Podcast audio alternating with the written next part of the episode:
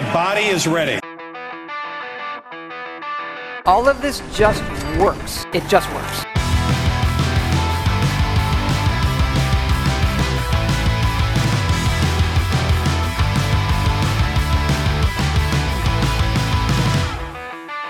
Who's laughing now? Hello, everybody, and welcome to episode 100, the centennial episode of the Game Groofs podcast, the all encompassing weekly gaming podcast from us, the Goodnight Groofs. My name is Matt, and today I'm joined by Paul, Josh, and Mike, the four of us together for this very special episode. But, guys, let's get right into things. Instead of asking you guys how you're doing, they do it on every podcast. I know I say this all the time, but it's true. They really do. They do it on every podcast. Instead of doing that, though, I want to ask everyone what their peak of the week has been. So, Matt, Oh, oh, what's the best thing that happened to you this week? Well, thank you so much for asking, Matt. there's actually no one else on this podcast. this is Matt Episode solo. 100 is just Matt. this is how Matt announces he's the only one here. I've been doing voices this whole time. Uh, no, but I will go first on peak of the week. You know what? Because I never go first, so I'm going first. And there are times where I've forgotten to go because I haven't gone first. Matt always comes comes last for Yeah. our pleasure.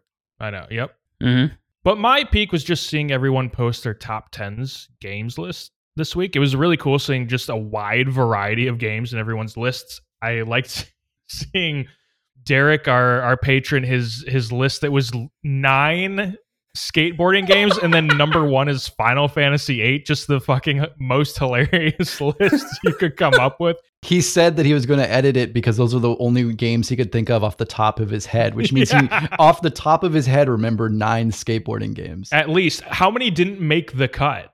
That's what I want to know. Hilarious. But Paul, what was the peak of your week? Honestly, I think it was probably it's probably this. I'm I'm excited. It's really fun to to have a list of 100 games from us and from our fans and from our our, our well wishers. I hate saying fans. It makes me want know, to so cringe so, weird. hard. um, from the people who give us cash. yeah. Much better. Yeah. Um, but yeah, uh, no, I'm really really excited. I think this is going to be a lot of fun, and uh, yeah, it's it's cool to get like a an unbiased look. You know, there's no bias in this in any way possible, None. which is really sick. So we really get to see like what is actually the best game of all fucking time. yeah. Breaking news. Yeah. Josh, the peak of your week. It was just past Friday, man. I just played Destiny with the clan. Just uh, not that Whoa, clan. Uh, whoa, wow. Whoa. not, no, not that clan. Uh, the uh, the Subpartians. That is our clan name Gotcha, in uh, okay. Destiny. Uh, it was fun. We just literally we like, logged on at like eight on like a Friday night. Just drank and played like custom PvP matches with these ridiculous rules, and it was it was just fun as hell, man. Sometimes you can make Destiny goofy fun. You just gotta you gotta be willing to put the work in. that grand wizard came from the moon. That's it. Jesus Christ. Mike, your peak of the week. I guess my peak of the week is the fact that SFG is back, though with that latest announcement from Josh, I don't know how much longer it will be back. yeah. Canceled before it's released. Yeah. But yeah, this uh, show again. Yay. No, it was fun. Episode 61? Yeah. I enjoyed making it, which was weird because I started it and I wasn't enjoying it. But by the end, boy golly, By the end, I was like, all right, I think this is something. the Stockholm Syndrome took over by the end of it. you took a bunch of insane clips and made it into a, a real thing, and you were like, "I'm proud of this." Yeah. I took out all my frustration in the edit at Josh, and that's about it. that f bomb counter, uh, it went up. it did go up a lot. So the episode should be out on Saturday, so the day before this comes out. So if you're listening, if you're and you're not a patron, the new SFG is out. If you are a patron and you're listening on the Friday that it comes out, it's coming out tomorrow. Unless you give us more cash. Yeah. Um, what's the threshold for the for the short to come out a day earlier? the short to come out a day earlier, Hundred bucks. I can make it work. Yeah. Just uh straight to the Patreon. I'll DM you. Yeah. Yeah. Unlisted link. Don't share it. All right, let's move on.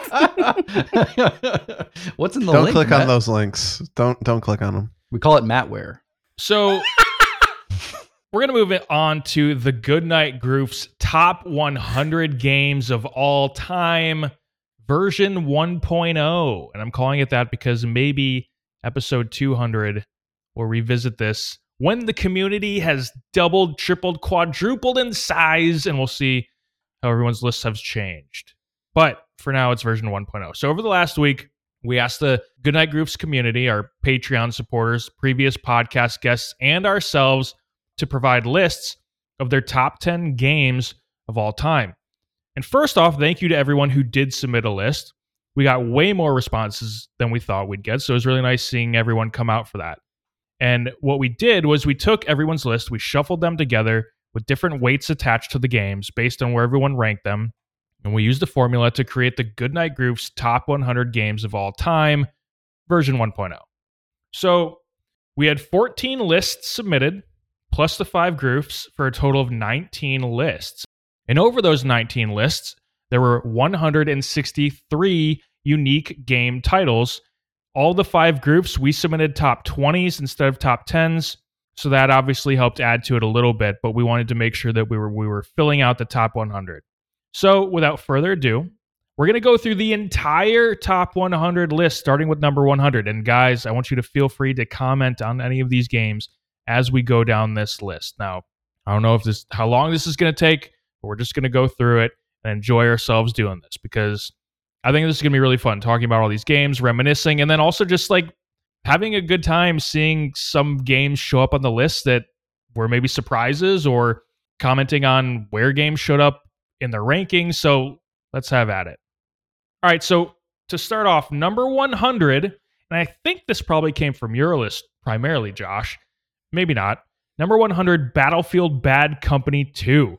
This actually came from Fabian, Oh, okay. but understandably so. I loved this game to death.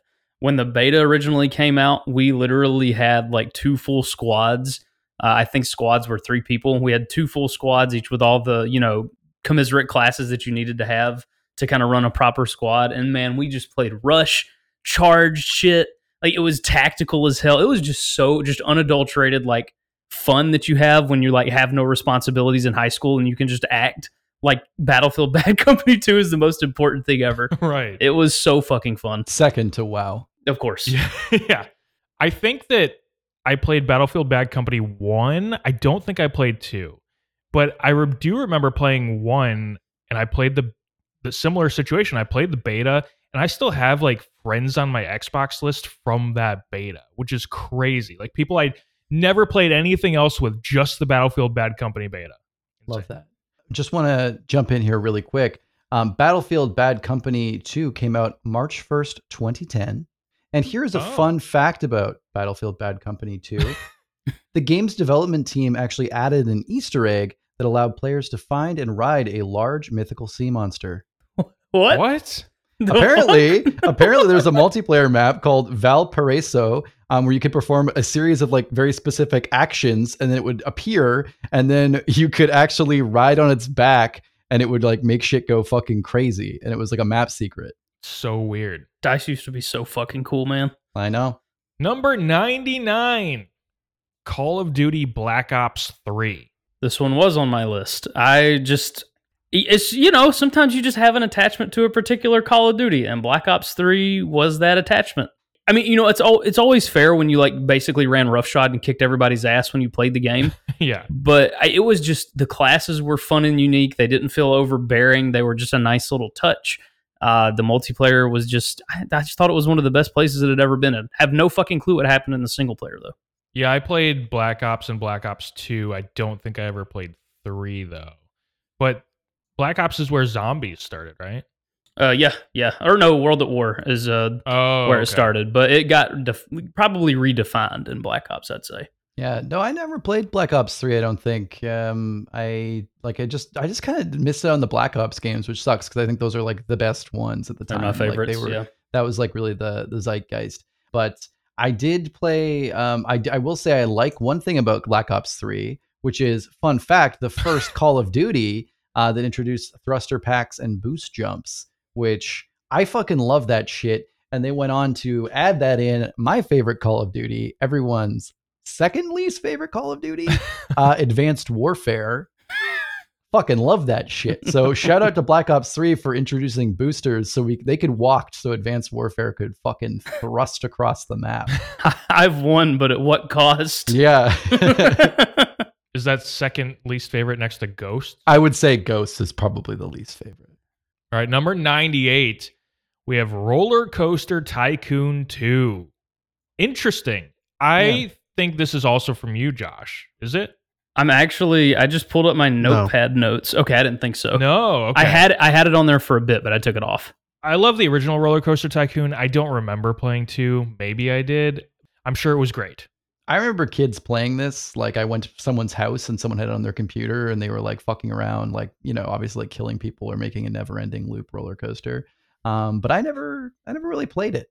I will say one thing that's cool uh, about Roller Coaster Tycoon is it actually had a hidden developer mode, which is kind of cool. So you could actually um, cheat your way into like this weird developer mode by naming a character Chris Sawyer, um, who's the creator, the game creator, and then you actually got like all these like fucking crazy developer features, and you could even actually like get into shit that like totally changed the game. Like you could like make new characters, and you could like edit the terrain and all this crazy stuff.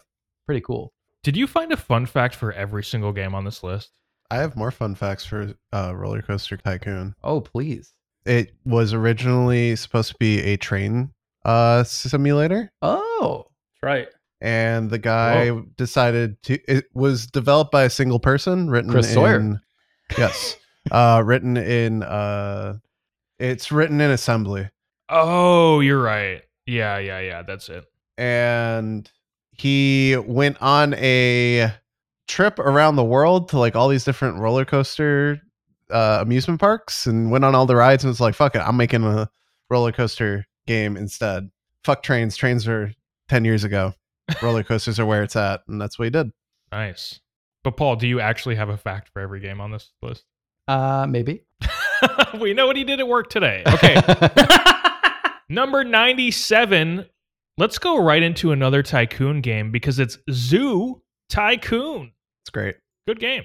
So I'll just I'll just say like I mean I never played like the I, the original I think there's like an original Zoo Tycoon but I had a really good time with the Xbox one uh, the more modern one uh, on Game Pass a couple years ago stayed up all night it was a pretty fun time but yeah I never really got to play it like in its infancy like in the original so I don't I don't have a lot to say about that I, I my one uh, fun fact I have for Zoo Tycoon is that uh, it actually had Bill Gates in it which is really cool What? um, if you actually if you named one of your exhibits Microsoft uh, a message would appear stating, Congratulations, you've unlocked the Microsoft combo style, and it allowed you to build modern buildings. And Bill Gates would show up.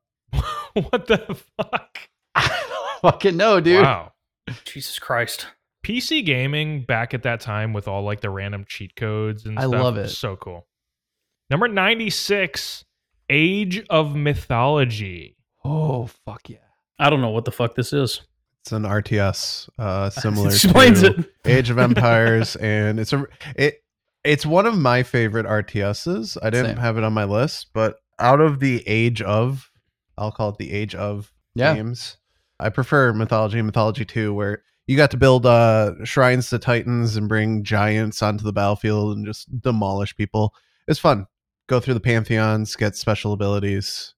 Super cool, super unique, very well thought through in that they included Norse, Greek, and Egyptian pantheons so that you could choose how you wanted to play. I liked it. It was good. Sweet. Yeah, Age of Mythology was probably my favorite Age of game as a kid. Like I remember I specifically wanted like a a newer computer from my Windows 95 so that I could play Diablo 2 and Age of uh, Empires Age of Kings. But once I got Age of Mythology, oh my god, like I was just like one of those kids who was like really into like Greek and Roman mythology and stuff like that and I read all this like mythology stuff. Not like enough to fucking like know anything, but enough to like think it's cool. Uh, and so yeah, this was like the coolest thing to me. I loved it. Like be it felt more cheaty, like not cheating. Like you could cheat in all the Age of Empires games, but it felt more like I don't know, special. Also, a fun fact close to home about Age of Mythology. Um, there was actually a cheat called O Canada, and when you put Oh. it in, um, all of the game's units turned into animals, just different animals. Wow. So kind of That's fun, close kinda to home. Yeah, I remember using that one. All right, 95. This was on someone's list and I I don't really know what this game is. It's Opus Magnum. It's a Zachtronics game. It's a puzzle game. Oh, Mhm. was this on your list? yes. Okay. Really enjoy Zachtronics in general. It's really sad that his studio is no more, not because of bad reasons, but because he decided he's done with the Zachtronics era. So he has closed shop. But all of Zachtronics games are puzzle programming games, essentially, um, with a different style of how to program things. Basically, you're programming small machines, but it depends on how you're doing it and what you're using to do it. Opus Magnum is a game where you are making a you're you're an alchemist who's making uh, machines that can combine elements and make other elements and upgrade them into gold and whatnot. Everything works on a hexagon system, so the machines that you make are very uh, appealing to look at, uh, especially when they are efficient and are doing the right thing. I don't know. I, I really like it. It's my favorite Zachtronics game, and at my twentieth, I felt like it was a good spot. Very good. Love that. My fun fact about Opus Magnum is that it has a speedrunning mode for competitive speedrunners. Why? Kind of cool. I don't want to speedrun that game. That sounds ugh. All right, next up we have and I I'm kind of shocked that I'm the only one that had this. And since the Groofs had top 20s, so this wasn't in my top 10, but it was somewhere in the in the 11 to 20 range, but Grand Theft Auto 5. Matt, tell us about your love of Grand Theft Auto 5. I just think that so it was during that period of time where I was getting back into gaming, that 2013 period of time. And I mean, I just think the campaign, like the story mode in Grand Theft Auto 5 is just really good. And and the realized world of I guess what is it, Los Santos? It's it's Mhm. it's LA, the fictionalized LA is just so well done. And even outside of the city, like the the deserty area, the mountains. It's just so well done. I didn't even really play Grand Theft Auto 5 online at all. I just really played I played a little bit, very little though. I just really played the story mode and I just thought it was so well done switching between the three different characters. I don't think like it's the greatest game of all time or anything, but I am shocked that I'm the only one that had it on any of the lists. I kind of like just forgot about it, to be honest. I think it's just been so long since I played it, and they've just had so many re releases that it's just kind of like, oh, it's Grand Theft Auto. All right. I've just almost like lumped it under one umbrella. And it's Skyrim was on your list pretty high there, John. yeah, I was gonna say that. It's kind of like the same uh situation. But he played Skyrim more recently, I would assume. yeah. Yeah, yeah, for the most part, uh, it's it's it's worthy of being on the list. Goddamn, games managed to make a living since 2013, just re-releasing time and time again. Yeah. No, I, I mean, I liked Grand Theft Auto 5. You know, I never got into, Gra- like, I liked Grand Theft Auto, but again, it was something I either rented or, like, friends had it. Like, I never, my, I never, like, got it as a kid. Like, my, I, I don't think it was ever, like, a rule that was, like, you're not allowed to get Grand Theft Auto, but it was kind of like I never asked for it because it felt Right. like I wasn't supposed to have it. And then, you know, obviously, like, four came out when I was, like, old enough to buy it myself, but I just, like, it was kind of, it seemed more dour. I just wasn't into it. And then I, I did buy five. I played five. It was fun but I think I just like I think especially now, then a little bit, but especially now, I'm just like not into like the cycle so much of like run around and like beating the hell out of people and like I don't know, it just like doesn't have the same effect on me anymore. So anyway, uh, yeah, it just didn't really occur to me, but I, I do think it's really cool. Uh, I'm really interested to see how I feel about Grand Theft Auto Six coming from like saying like, I'm not super into that gameplay style anymore, but like if it's really modern and fun, maybe I might. I don't know, but yeah, five kind of. I agree. I kind of forgot about it honestly. I would say this, and this might be this might sound like a dig, and it's not supposed to be, but for me, GTA is like I'll make an analogy to like my TV that I like to watch. I really like watching Hell's Kitchen, but it, it's trash TV. GTA 5 is kind of like in the same boat. I really like playing GTA 5, but for me, like I'm not I'm not gonna put Hell's Kitchen in my top 20 list. I'm not gonna put GTA 5 in my top 20 list. I really like it. I probably have more fun in GTA 5, but from just like a I don't know, I'm I would say like my top 20 list is like a like a golden pedestal type situation. Like you go into the into the Hall of Fame I don't know that I would put GTA 5 there. I might put Red Dead Redemption 2 if I had played it, but I haven't. So That's fair, and I, and I get that. I just think, especially being in college at the time when I played it and studying like film at that time, Grand Theft Auto Five felt very filmic. It was a very cinematic approach to video games, and I felt like the dialogue of the characters was extremely natural and just really well written. And so I think that's really why I appreciate the game so much. I, I will say uh, there is something to be said about driving down the interstate and a Kendrick song comes on and like a fast ass car that was so much fun in Grand Theft Auto 5. So it does get a lot of credit for that. Story was also really good. You have a point. and it is kind of fun just like playing an action crime drama like that is a fun thing to play sometimes next up 93 another game that i i'm kind of surprised it's as low as it is although the recent narrative around it probably shapes that a little bit but 93 overwatch Because uh, because they took this fucking game away and gave us Overwatch 2. The game Sure. I paid $60 for, I no longer have. Fuck the Overwatch team. I ranked Overwatch based on how much I liked it. Like I didn't. I I, I knew this. I knew I knew Overwatch was going to rank poorly because of like the the bad vibes over what happened with Overwatch and Overwatch Two and everything, and just like the game being dead for two years in anticipation of two, and then nothing fucking happened, and blah blah blah. But I just ranked it based on how much I fucking like loved playing it that first like two years of Overwatch. And uh, so, I mean, it didn't rank insanely high on my list because I mean, I did kind of drop it before it was probably even really done.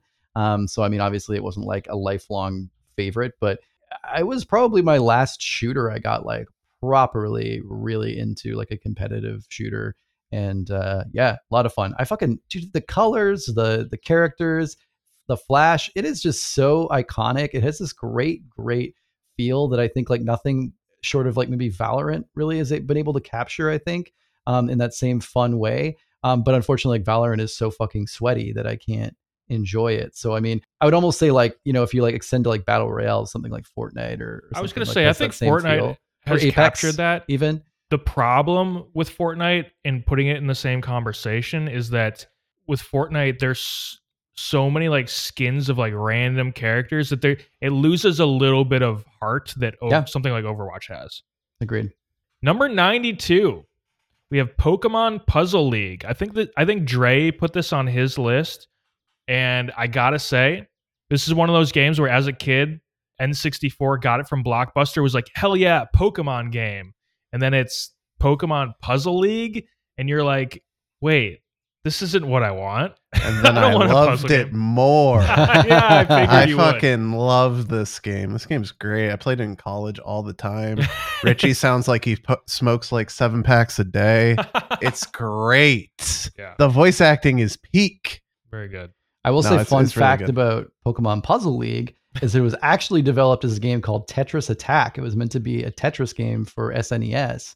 Um, and because when they localized it to North America, it, Pokemon was so popular, they reskinned and like re re uh, jigged it as a Pokemon game, which is kind of cool. So it was just so popular, they were like, "Fuck it," and then it became, I think, probably much more iconic than Tetris Attack ever would have been. Yeah.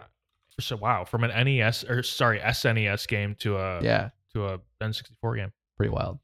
Number 91 game that I've been playing a little bit here recently. Call of Duty Modern Warfare 2. I assume that this is the new version. This was on Evac's list. Honestly, this one you could do the new or old. Yeah. You say the phrase 7 11 25 to me, and I'm going to know immediately what you mean. For reference, 7 is the Harrier strike, 11 is the chopper gun, or 25 is the nuke. Those are the kill streaks. This isn't the the secret Hitler code, right? No, no, no, no, no. I already mentioned the clan earlier. No, this is uh I I fucking love Modern Warfare 2. It it didn't make my list just because Black Ops exists.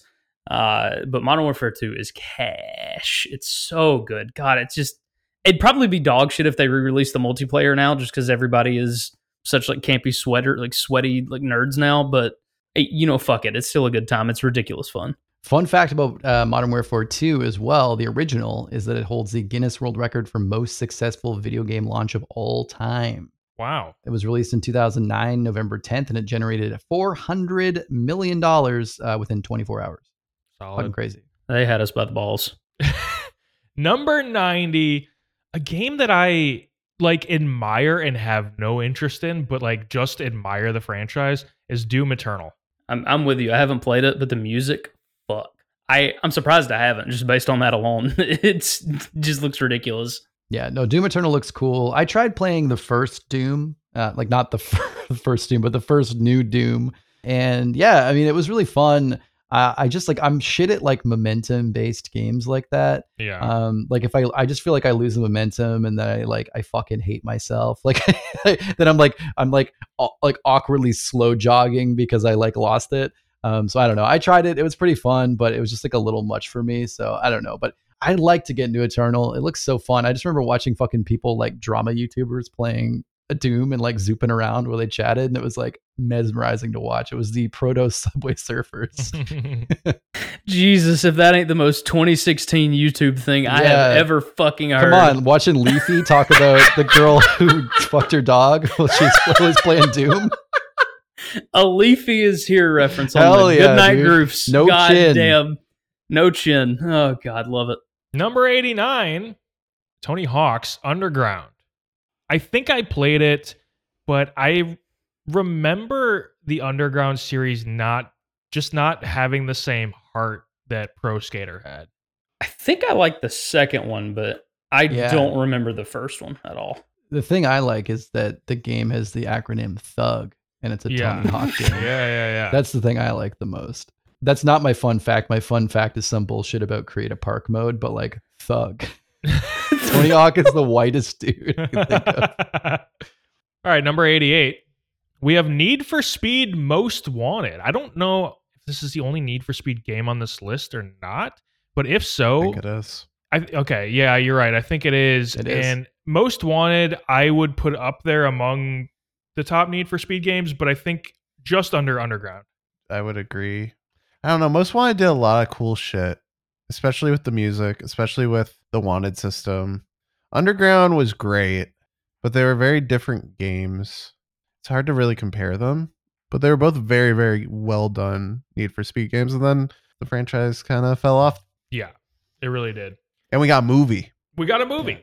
With They uh, also, interestingly, had uh, in Most Mhm. Wanted a real life advertisement campaign for the energy drink called Hawaiian Tropic. Oh, There were fucking there were billboards throughout the game. It was everywhere apparently, and uh, in the open world. So there you go. So if you have to give Walter the Secret Life of Walter Mitty a forty five percent Rotten Tomatoes due to advertisements in it, fucking I want to see that same Metacritic for Most Wanted. You cowards.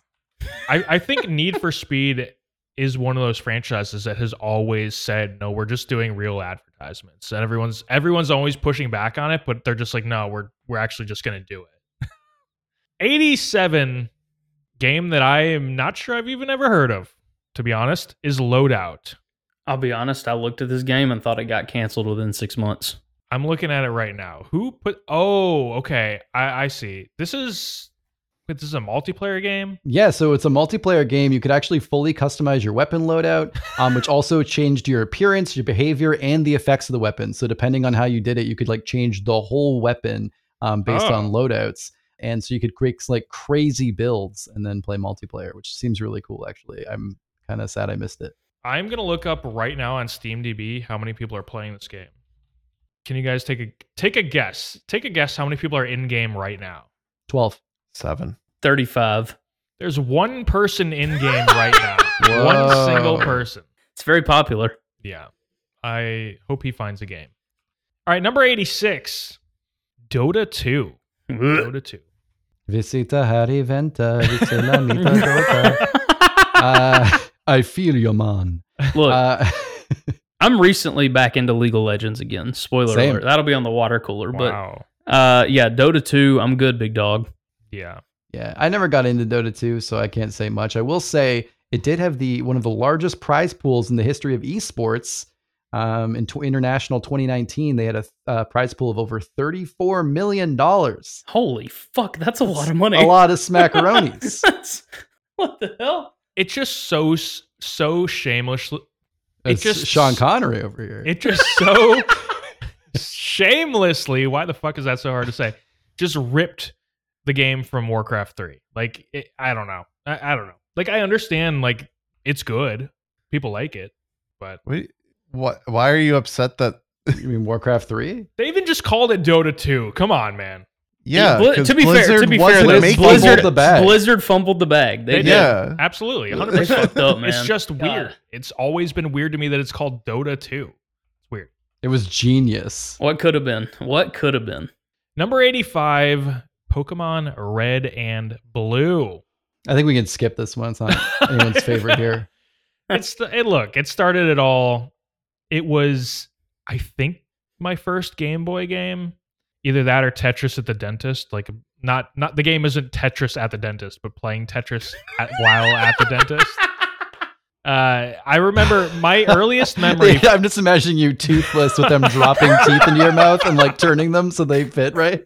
My earliest memory is having not really played NES games. I didn't understand like how to get out of out of the house. Like when the game started, I couldn't get the character out of the house, and then I thought that looks like a welcome mat.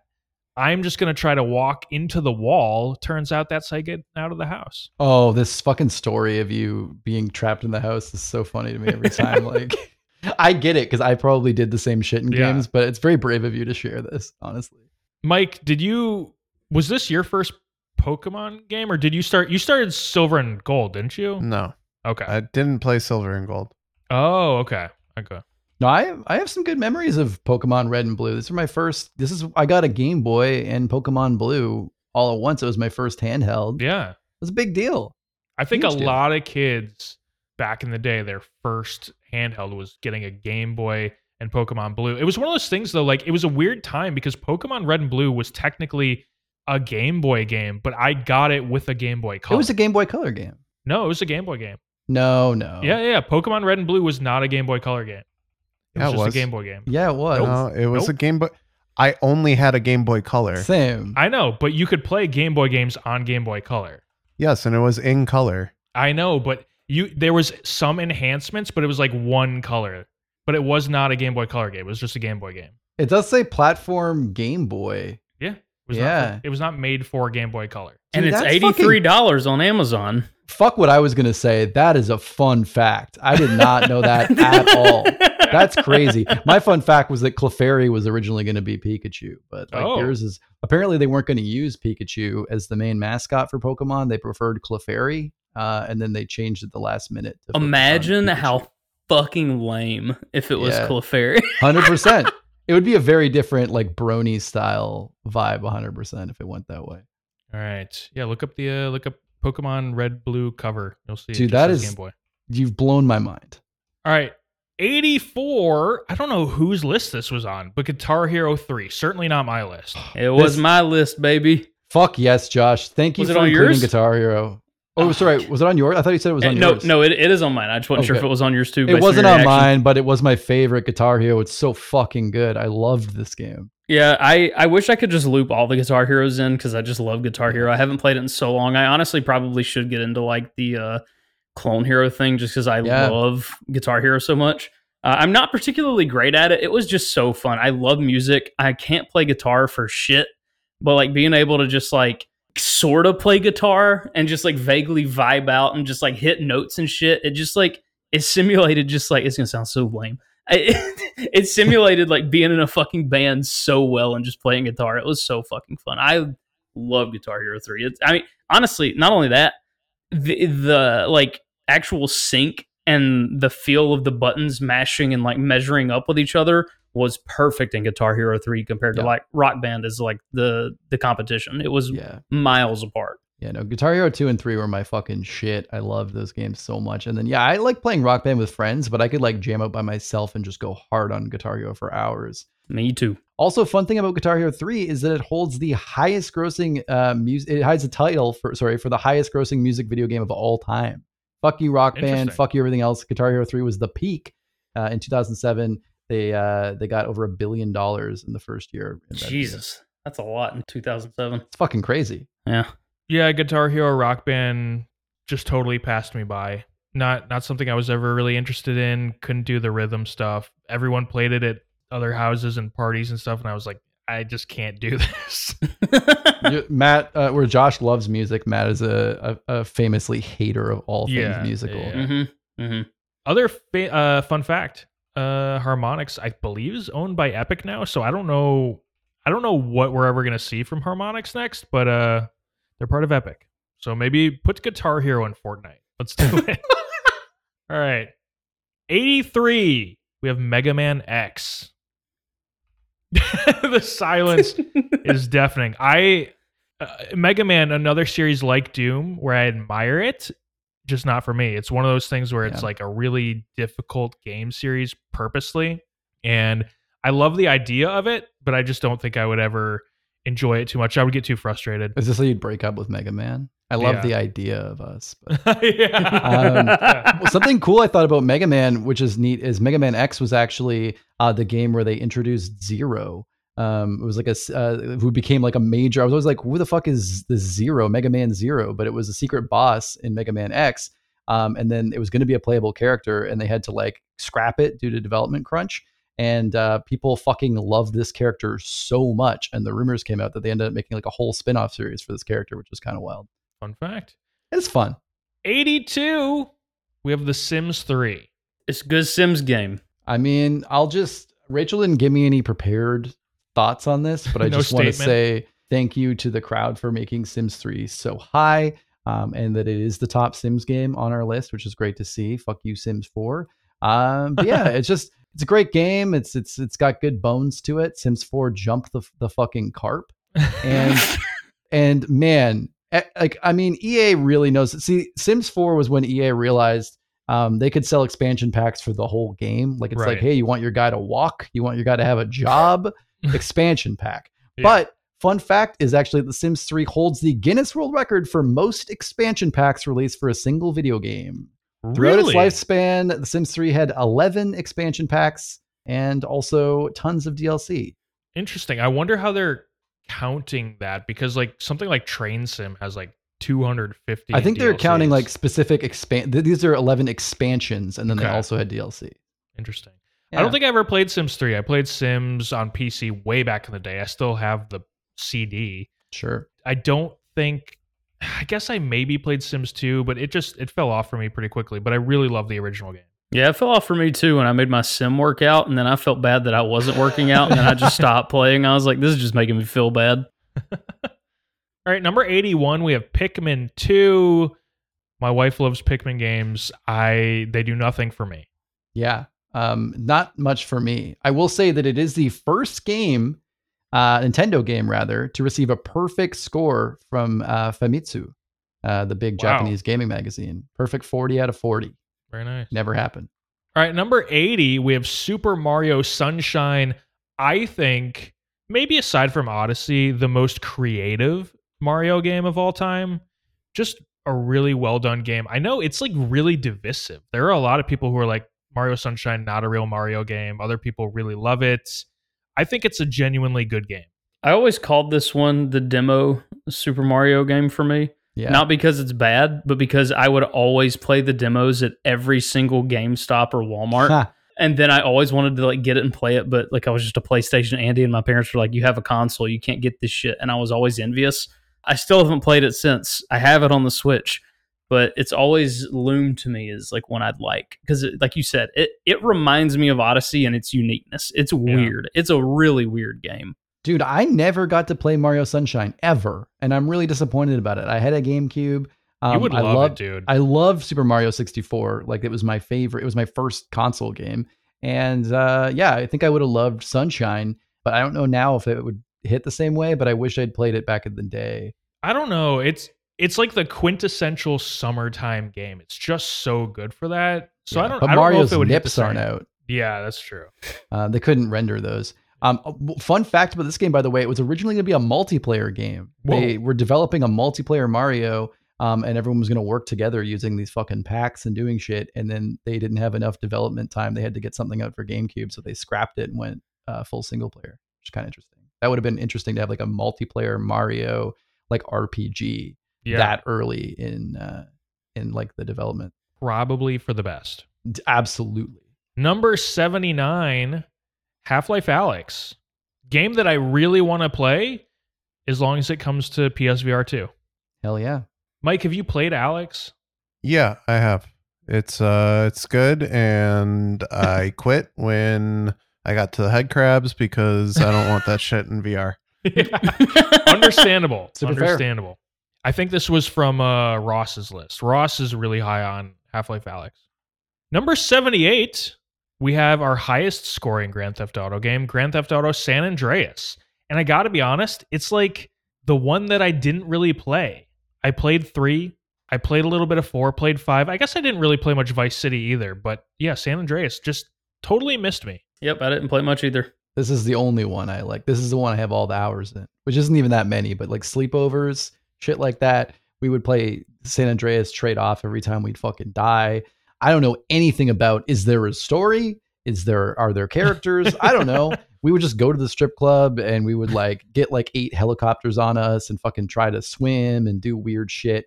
And it was it was a blast. San Andreas was was killer for that. It was definitely my like fix for for Grand Theft Auto and also like my my kind of threshold for like my mom will never like if I can't play this in my house like and my mom fucking walks in and I'm at the strip club so I was like there's no point. Yeah, I thought it was a really cool feature how the character, what was his name? It it's like on the tip of my tongue. No clue. Oh, what is it? What is his name?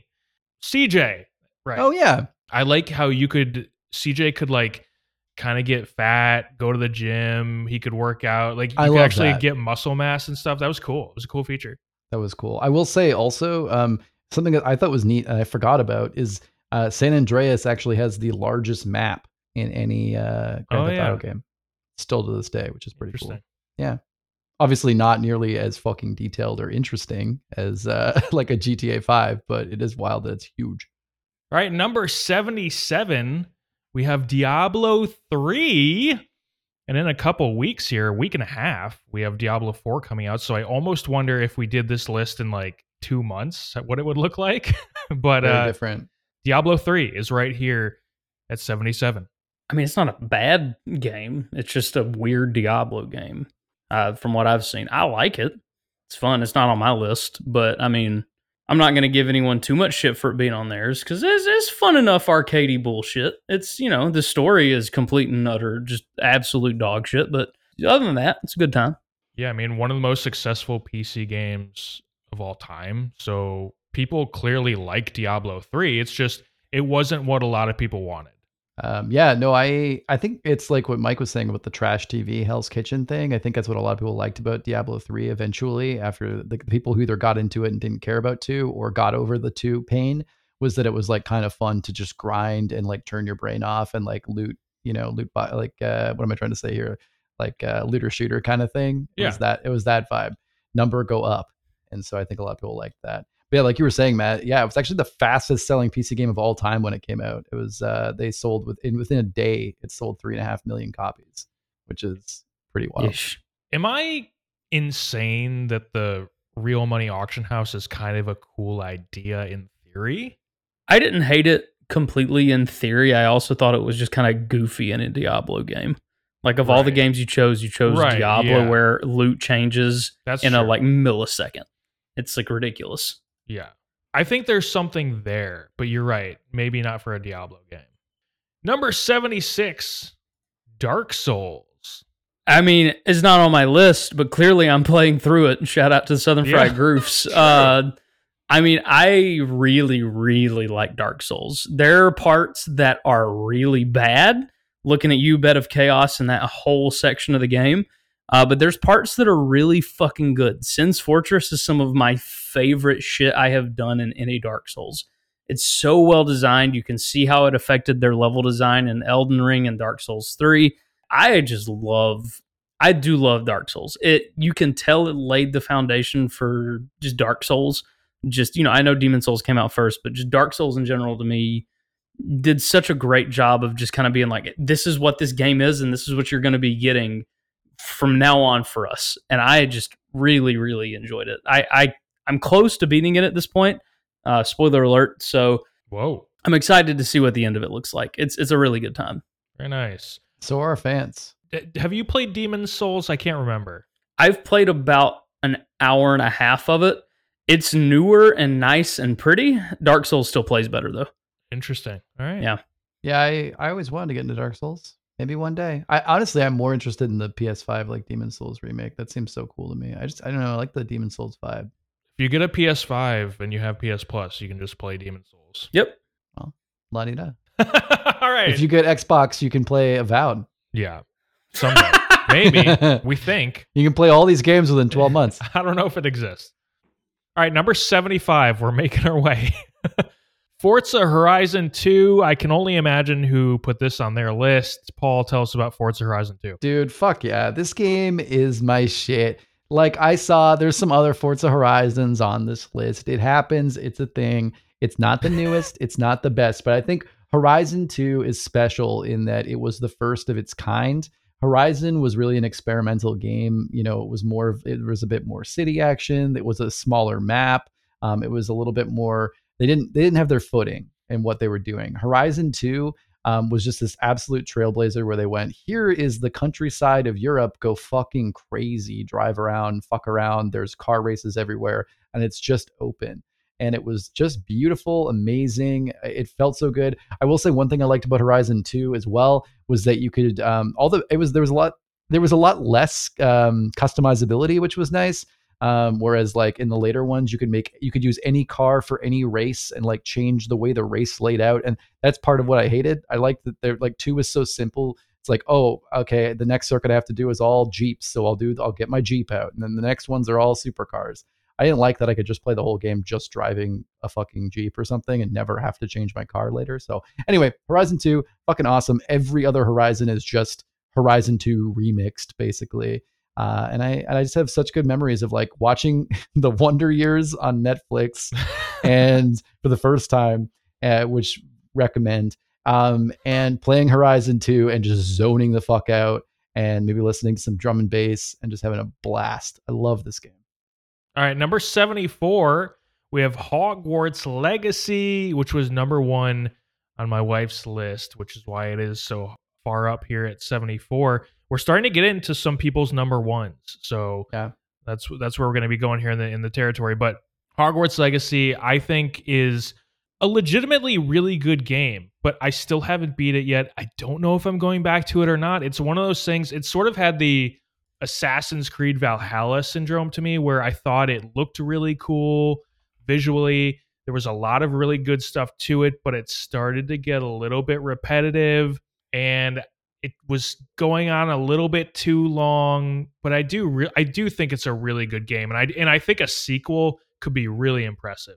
Yeah, I'll be quick about it because you basically summed it up. The open world got old quick for me. It was too big. And I mean, the combat was so fucking neat. It was cool as hell. They nailed like oh yeah, wand combat, which at baseline just seems kind of lame, but like they like nailed it and it's cool and impactful, but it wasn't enough to keep it up for me either, which is a shame because it's it's one of the best built worlds as far as like true to Hogwarts that I've I've seen in a minute. that's the problem. I think is the castle is so good. It's one of the most detailed Yeah. games I've ever seen. But as soon as you leave that, it just becomes. And Hogsmeade's really cool too. But as soon as you leave those areas, it becomes fairly uninteresting. It just becomes England. It's almost like an exploration sim, sort of, with like mix a mix of like uh you yeah, know, like complete- a walking sim. Yeah. Yeah, with like a completionist uh, collectathon vibe as well, and those are just two things that I just have no interest in. So like that was what really turned me off. I, I wanted more like smaller and more stuff, and I feel like the stuff was like find a hidden chest, and I just don't care. yeah, but yeah. but I get it. I know a lot of people are really hyped. I yeah, it, it actually has some of the most low effort collectibles I've ever seen in a recent game. Like so like the landing pads, it's like why did you even include this? You're it's just you're landing certain spots around the world. It's very weird. All right, number 73, we have Pokemon Platinum. Mike, have you played Pokemon Platinum? Uh, I sure hope so because it was on my list. oh, it was your list. Okay, I couldn't remember if it was from you or from Ross or someone.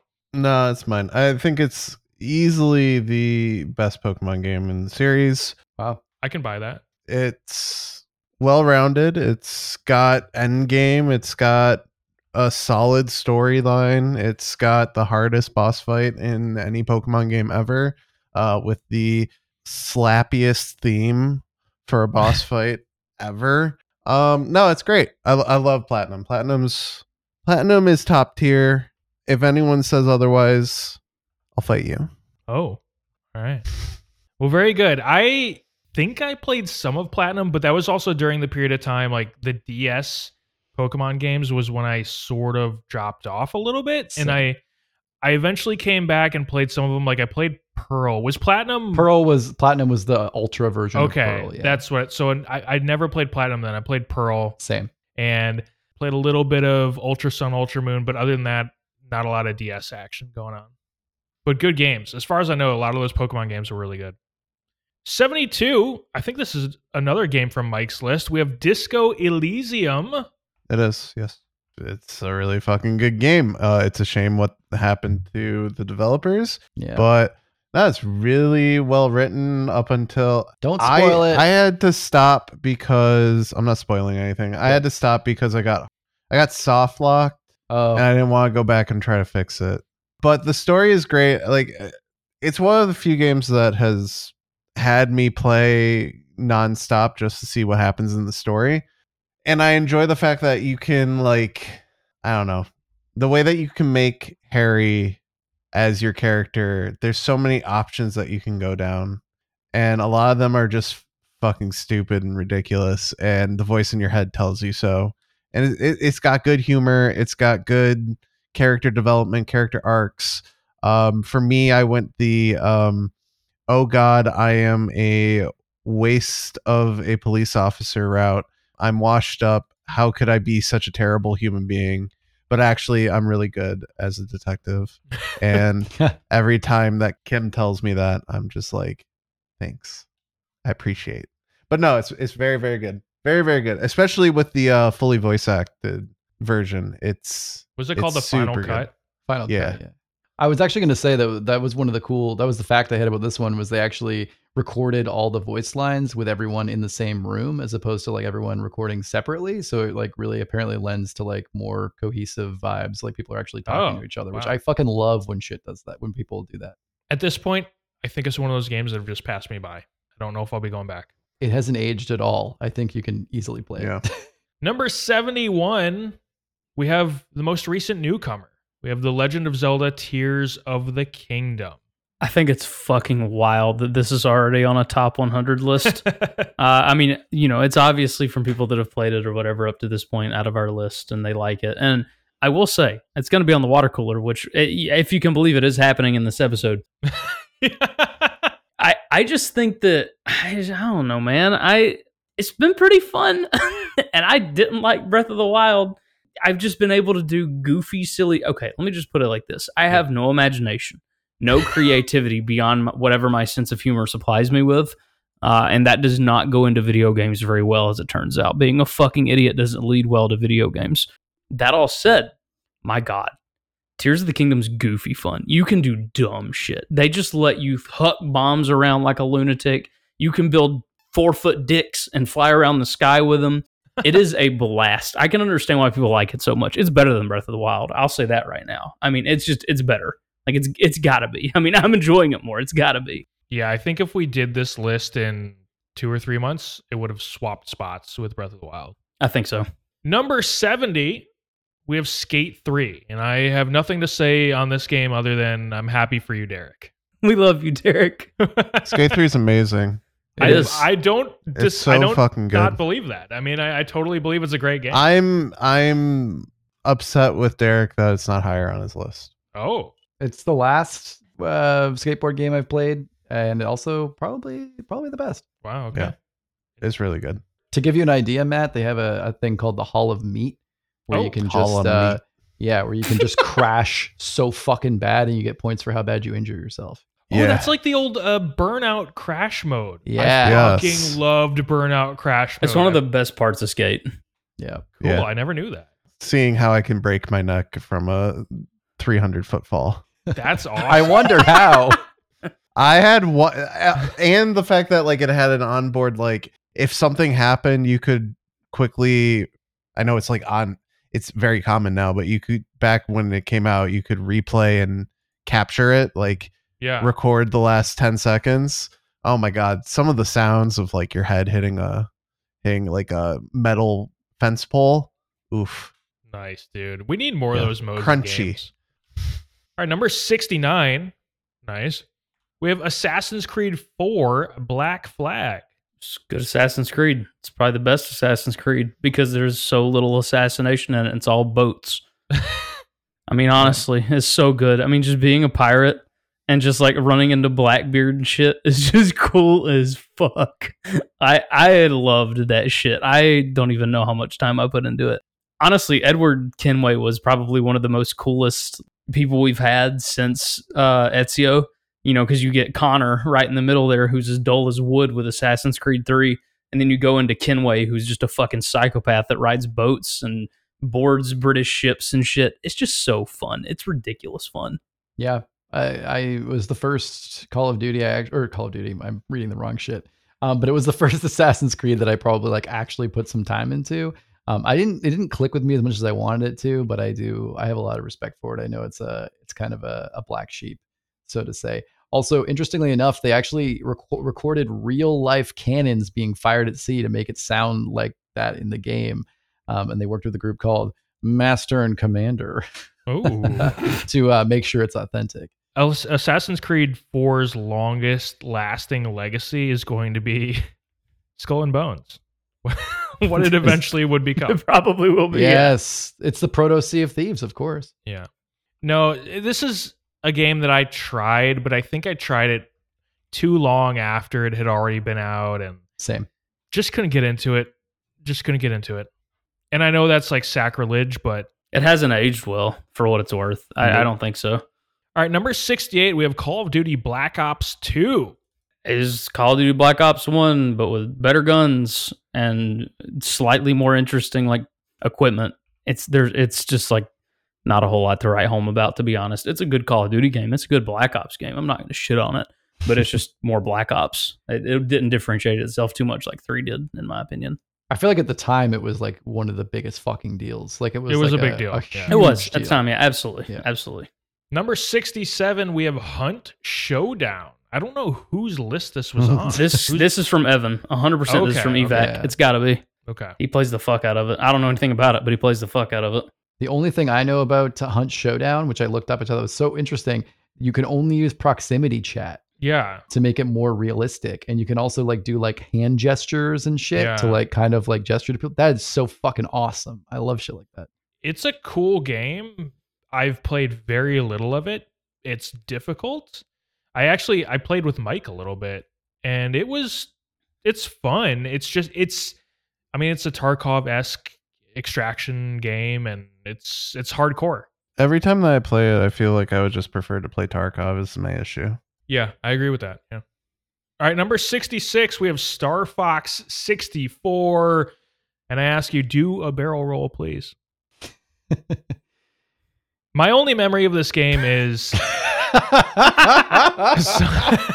no one had fucking anything. for name this me game. the name me the character who says that. By the way, It's the frog, I think. Slippy. I think it is. I don't know what his name is. Yeah. Do a barrel roll. Uh, whatever. Do a barrel whoever roll. whoever Maybe it's sounds not the like that. frog, I don't know. No, I don't but think frog. it, it isn't. It's I think it's Falco or someone. It's not Slippy Okay. because Slippy talks like this. I think I think it's the rabbit. The frog sounds more like Yeah. a femboy. It is, you're right. My my only memory of this game is I was in I was with a friend. We were really young. We were kids. We were going to like some restaurant with my friend's family. We were in his his family minivan and he fucking somehow had an N64 rigged up in the minivan. oh. I knew kids who fucking had. It's bullshit. it was These so rich cool. little fuckers. he wasn't even rich. I don't know how he did it. It was awesome. he was rich. He might have been. He, they might have He had hit some it. money. That or his parents were in very intense credit card debt. one Yeah. It was yeah, that could have been Same it, thing. honestly. But it was really fucking cool. That's my only memory of this game. Uh, yeah, I never played it. I, I knew I only knew Fox from from Smash Bros, and then I always thought I'd want to play this, but it didn't look appealing to me. Number 65. This is from Ross's list, and honestly, I'm kind of interested in maybe trying this game out. Devil May Cry 5. I'm surprised I haven't played this. Have fun, Matt. Well, I'm interested because the combat director had a huge influence. Well, he was not just an influence, but he was part of the team for Final Fantasy 16, which is coming out soon.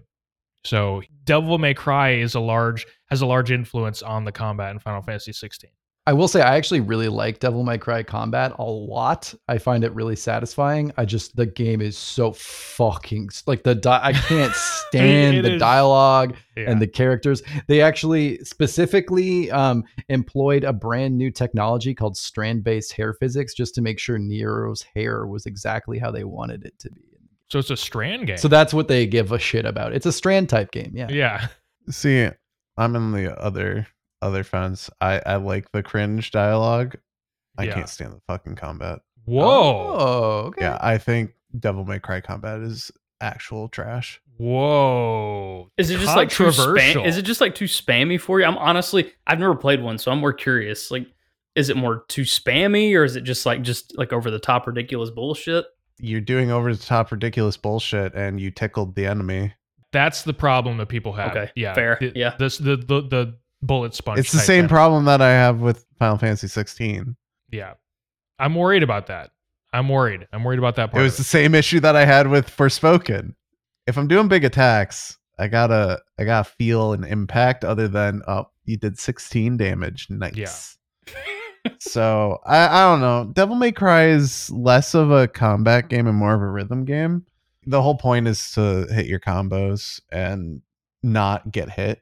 But yeah, I don't know. The combat's just not not for me. what I'm really hoping is Final Fantasy 16 took the flashiness and like the spectacle spectacle of it and didn't take the combo part or the fucking sponge part. I mean, I, I've I've seen a mini boss fight, and I was like, this looks like it'll take 15 minutes to kill, and you're you're doing a lot to do a very little amount of damage. So a lot of numbers going up on screen. yeah, that was my issue with 15 too. Yeah. Oh, this is a discussion for another time, but I don't Yeah. understand why they fucking insist on this like futuristic UI and these like super like digital clock looking numbers in like a medieval fantasy game. I don't understand that. Japan. Japan. Yeah. All right, number 64, we have Tony Hawk's Pro Skater. Legendary game. Absolutely legendary video game. I only played the second one. That's all I can say. I didn't play the first. I, I will say one the interesting fact I had about this game because I never played it either. Really, I mean, I, I think I rented it once on N64, but what I was going to say was they actually wanted to do like full professional mocap for the whole thing to make it look really realistic, and they Oh, wow. could not afford it at all. Oh shit. So they actually set up a makeshift mocap in their office, and they use like a tiny ramp and a camera capture, and they like they like tried to all create it like in an office with mocap, like really janky, and that's how they managed to do all their mocap. That's awesome. I thought that was really really rad. That's pretty resourceful. What's crazy is obviously Tony Hawk, like you, you talk about like maybe the greatest skateboarder of all time, but the Yeah. video game series is what made him filthy fucking rich. Yeah. Which is crazy. It's crazy. Like his actual profession wasn't necessarily it. It was the name, the likeness being used. Is for that true? That that's like a lot of the money. oh yeah, for him? for sure. Yeah, that's wild. That's fucking crazy. Gamers rise up. Yeah, yeah, Tony dude. Hawk needs to buy a Porsche. Well, not only did it put his name on an ex- incredibly well-selling video game series, but it it also made people much more aware of who he was in the early 2000s. And they could have released a stinker too, just with his name, and they Yeah. just like released a banger. So it's like, damn, at least with the second one, at least. And that's a that's a big part of his documentary that's on I think HBO or Netflix, one of the two, is talking about how like he didn't know if it was something that he wanted to do and he decided to make the deal with Activision and it basically made him filthy rich. All right, number 63, Forza Horizon 4. Yeah, it's a good one.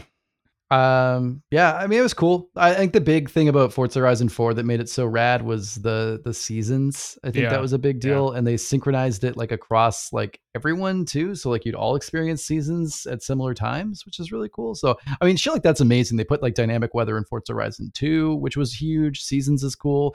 Again, just pushing the boundaries of technology. Also, I think four was in England, I believe, which was kind of the I big think deal. so. It was just Yeah. like the whole of the UK, basically. It was the UK, and that was the it was cool because that's like where all their studios were, so they were able to Oh, like yeah. really like it was like kind of a passion project for them, especially like on top of the game already being. So yeah, I think it was it was cool. Um, it was also like we we had it for a long time because of COVID. I think like it ended up lasting a bit.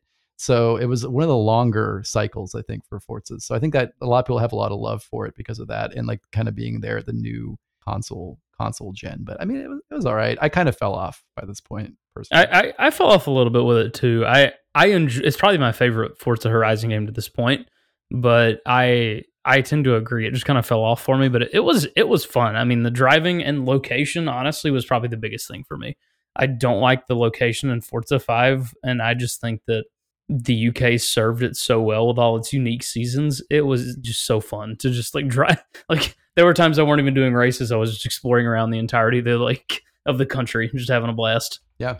Josh, you don't like the location of Forza Horizon 5. Why don't you just say build the wall? Jesus Christ. Josh getting canceled today. Number 62, we have Factorio. Factorio. Mike, tell us about this game. It wasn't on my list. I know it wasn't on your list, but this is this is some nerdy, nerdy shit that I'm sure you've played. Wow. I've only played it literally this year because I didn't own it before then. It's a really well received 2D factory making defense game. It's good. I, I don't know what else to say because I literally haven't played this game more than uh, 36 minutes. Also So- worth noting, it's a it's a solo dev, which is pretty cool. Is it Yes. really? Yeah. Okay. Yeah. Wow. Good for them. I don't like being singled out like this. Being Well, typecast. Yeah, you are. When we get to Ooblets, Mike, we'll call you. Ne- otherwise, we won't bother. We'll you alone. if Ooblets was on Steam, I'd be playing it, but it's not. So what I'm did I fucking tell you? All right, number 61, Dragon Quest 8. This was a shocking one on someone's list. I don't Yeah. remember whose list it was, but yeah. I don't know. When it came out, it got the Guinness World Record for the most voice acted characters in a video game. That's That's cool. it's pretty cool. Yeah, Polar opposite to Skyrim for the least voice acted characters. they were all voice acted just by the same ten people. I feel like uh the Old Republic probably broke that record. I'm sure. All right, number 60, we have Undertale, a game that just like I feel like I'm normally into like these weird kind of solo dev just these strange games and I have no interest in Undertale. But Josh, I know you've played, Mike, I know you've played. I Wow. gave up. I've played two. Oh, I'll I'll get mine out of the way because mine's less interesting. I uh, I'm bad at th- the combat that's offered, and I'm also just I don't. The music was great. The like world was unique. It just never really super clicked with me. Not enough for me to push through it. I felt like a lot of the combat just felt like bullshit to me. But uh, I I accept that I'm probably in the in the minority on that. Toby Fox wrote over a hundred songs for Undertale. that's a lot of songs. Undertale is played by a lot of orchestras. Yep, and a lot of weird, weeby, sad tweens. Undertale was given as a gift to the Pope. Oh, Undertale weird is the name of the location where dogs' buttholes. All right, Alright. so number 59. Deltarune is Undertale, but spelled differently. No way, really? That's cool. Yeah. I like that. Yeah. All right, number 59. Paul, we have Life is Strange. Yep. Take it away. That was me. That was on my list. Um, I just fucking love Life is Strange. It's the only game to me. I think it's probably the only game to make me like sob uncontrollably. Wow. Um, like I, I I'll tear up at a lot of video games for sure. Like not a lot, but I mean, like you know, if it's like a really t- intense plot point, you know, I'll tear up. But I sobbed at uh, the alternate future of uh, fucking Chloe in in uh, Life is Strange. So yeah, shit, shit's intense. Fucking love that shit. Um, lots of other games that they make are great. Other Life is Strangers are cool, but this one is the fucking goat. And yes. yeah, the only other thing I was going to say um, is I just look, I just found this out. Initially, they were going to have Max's power be instead of controlling time, controlling animals. She could possess animals. Oh, Uh, I'm much happier with um, the time thing. I think that worked better than For sure. pretending to be a squirrel and shitting everywhere. really good game. I like Life is Strange. I really Yeah. do. I just it's weird how it feels like they really sort of they never were able to capture that original magic with the other They games. You know why? Why? Not gay enough. Oh, true. Yeah. Was True Colors not gay enough? Uh, well, actually, yeah. I mean, True Colors, you could be gay for sure, uh, more confirmedly than you could with Chloe. You could actually like Yeah. romance Steph, but Steph uh, wasn't. It, dude, just fucking Pricefield is such a good ship. Like, just give us more of this shit, man. Like, just just more of these like reluctant, shy lesbian relationships. I don't know, man. It just works. Stick I to don't what even you think know. it's that. I think it's the fact that like while you're playing it, you don't know if she is or isn't, yeah, I which think is that's a big part. more like identifiable true, with yeah. that age group. Is that you don't know because you don't know. It's like and Max's figuring first it time out. like liking a girl, and it's her friend, and she doesn't know if she feels the Yeah. same way, and it's like it's very much And that then- feeling. And Yeah, then you got point. you know go ape, who's who's trying to go ape. Warren. I love Warren. Warren's Me great. I love a lot Me of those too. characters, even Me like too. some of the side characters. The one, gosh, the one girl who you can like save in every yeah, episode. Um, oh, I forget her name, but yeah, I know what I you forget mean. her name, but like I love her because it's just like she's a side character that you can either make sure that her day is going well or make sure her day is Or going she shit. dies. Yeah. but also like I I will say with Life is Strange, it's almost like I don't know the last uh, episode five or whatever the last episode was. That was last one, five. I was very turned off by the ending of it. Got dark. It's not even that it got dark. I, I the choices matter thing really bugged me. Oh, irked Bay or me. Bay. Yeah. Yeah, yeah. It was just like everything com- comes down to one decision. One decision doesn't matter what you did in the whole game. right and and there is Yeah. a canon decision so that's that that's what bothers me in these sort of things And the Yeah. canon decision is the decision you that is probably like morally incorrect, but I don't care. Yeah. I just I don't know. Um I think like the story that they had and the arc that they had, like I feel like it would have been perfectly fine as a not decision based game for the most part. Like I- i agree if it was on rails and just you experience the entirety of episode 4 and 5 and then do my decision, what I did, which was The wrong not decision. morally incorrect. Nah, nah. gotta save the bay save Gotta the save, save, arcadia Bay. No, no, save your bay. No, no, absolutely not. um, yeah. If you if you I, I feel like that has such a good that's such a good storytelling arc that it could just existed that way. But I understand that they want to make a choices matters game. Also, it's really fucked up that someone actually put real blood on her wall, yeah like in her Yeah. dorm room. It turns brown over the Yeah. episodes. Like, that's like blood. real blood. Yeah. Like it starts off red and it turns brown. It's not paint. I'm like, did no one report this? Yeah. by the way spoilers for life is strange Big time. Big been spoiler. out an old for game. a while. Yeah. all right number 58 we Jesus have pokemon Christ. gold and silver this was on my list this i was not the only one i don't think to have this on their list for me i know i know mike said here here's one thing that i i did struggle with. I struggled with either putting gold and silver or heart gold and soul silver on my list Yeah. because heart gold and soul silver is the same game but better. It's a remake. And it's it's basically like you know leaf green fire red. It is basically the same game just better. And my thing was it came down to the fact that i just played silver and gold so much more than i did the remakes so that's what i had to go with. I, I think it is i know mike said platinum is the best pokemon game and i'm not going to disagree with that. I think that's definitely possible but for me pokemon gold and silver is quintessential pokemon and my favorite game. Although heart gold and soul silver is probably my favorite but silver and gold is the one that I played the most. I like Heart Gold and Soul Silver. I do not like Silver and Gold, mainly because Silver and Gold was rushed and not finished correctly, uh, which is why I like Heart Gold and Soul Silver more. I won't tirade because I I- accept that people like gold and silver, and that's fine. But I have big issues with gold and silver. I, I've read a lot about the development process and why it is the way it is. But that being said, going back to Kanto is really fucking lit. So cool. It's it's insane that it had essentially it had the original games in the game. So cool. All right, number 57 we have Mass Effect 3. I'm one of those weird people who have never played a Mass Effect game, but I know the three of you have, so let's hear it. You you should you should play Mass Effect. Play Mass Effect. Legendary Edition's out. Plays great. It's fantastic. I like Mass Effect 3. I had the unique opportunity when playing it to play it way after it like released, like probably three years after the release. Uh, so I didn't experience all the like turmoil and bullshit with the ending because I, I watched the original endings. It was bad. Uh, they shorted up enough for me to enjoy it. Uh, that on top of having all the DLC immediately made it way more palatable.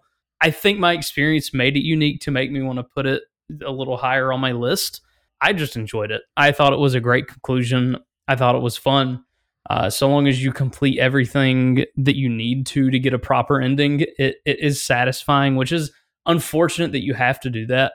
It's just it's part of it, which is a damn shame. But I did it, uh, and it's I I enjoyed the hell out of it. I the Citadel DLC in Mass Effect Three to this day is one of my favorites. I just nothing has fucked me up more, and all you do is just talk to people. Like that's half the game is just jokes and talking to people. It makes you love and appreciate all the companions you've built up all, over all the time you played Mass Effect, and it just builds it up so incredibly well. Yeah, that's what our, our buddy Spencer was the one who uh, was one of the people who put this as like his top game on his list. Uh, I think three was his top Mass Effect, and uh, he was saying like he knows that it will be controversial, but he likes the ending.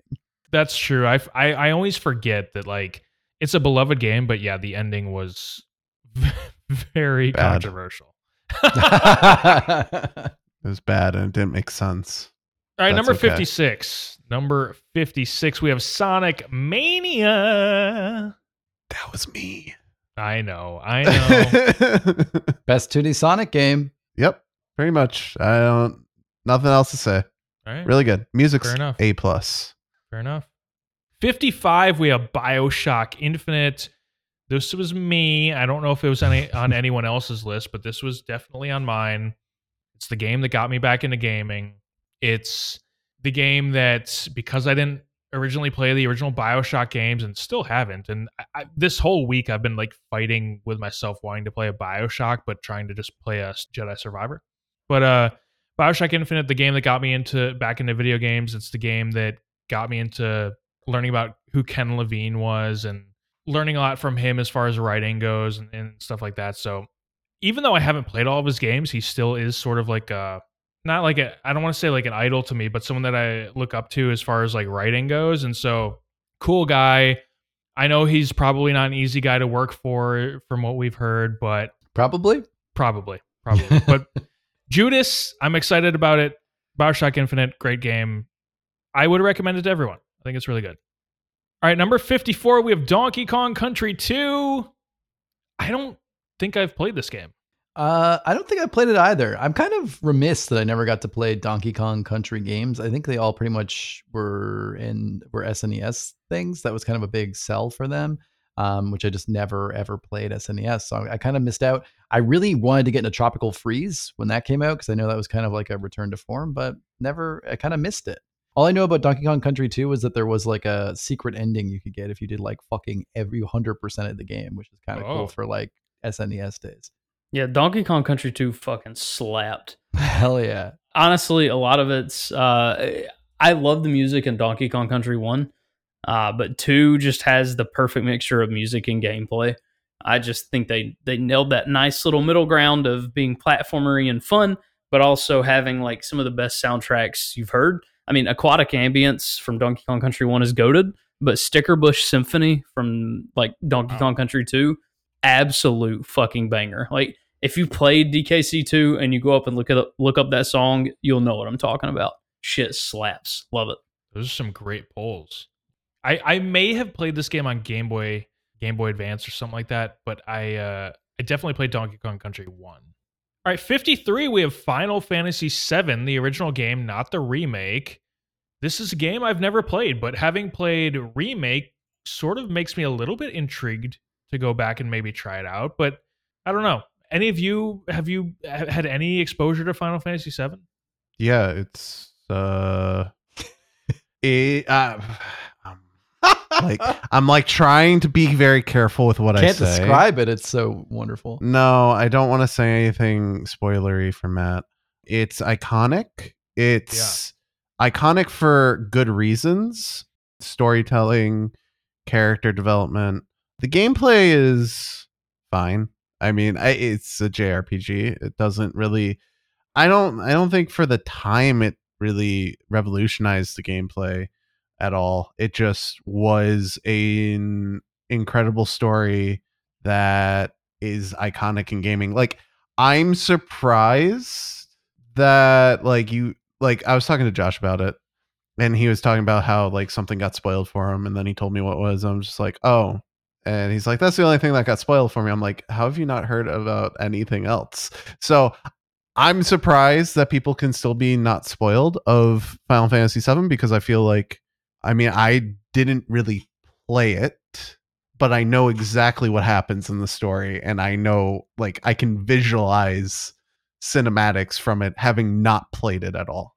So, like, I, I remember what they look like. I think it depends on the circles that you were in, probably as a kid, because I didn't really know anyone that played Final Fantasy VII. Neither did I. Interesting. I did watch Advent Children at some point, but I don't. I don't remember it at all. Yeah. Just, uh, you owe me a pizza. There you go. Oof. Number 52, we have Ghost of Tsushima. I would recommend this game to everybody. I love Ghost of Tsushima. Fantastic game. One of the most beautiful games I've played. Not even just like from a realistic graphic standpoint, but just from like an artistry standpoint, just so good. I think when I was playing this, what, like two years ago at this point, a year ago, whatever it was, I was talking about how the forests actually feel very dense, which is something that you don't often get in video games. You you probably get it in something like Red Dead 2, which is Yeah. trying to be very true to life. But in Ghost of Tsushima, like the bamboo forest, the really dense forest that you get with like the, thunderstorms, really good vibes. I love Ghost of Tsushima and I would recommend it to anyone. Yeah, I remember seeing the original E3 stuff uh, for this game and just being blown away. Like Rachel, who isn't even like particularly into like AAA. Well, I mean, more so now, but especially at the time playing like AAA RPGs, was like just like whoa, like we need to get this when it comes out. Never did, but uh, it is it is on the backlog list forever because it just looks incredible. It's like this amazing painterly style mixed with like photorealism. Like get the fuck out of here! What? Yeah, it's awesome. All right, number 51, we have Fallout 4. Mamma Controversy. mia! This was my second favorite Fallout game. Uh, New Vegas was my uh, my 76 being the top, right? uh, yeah, yeah, yeah, definitely, definitely. Um, I am a famous masochist. Yeah.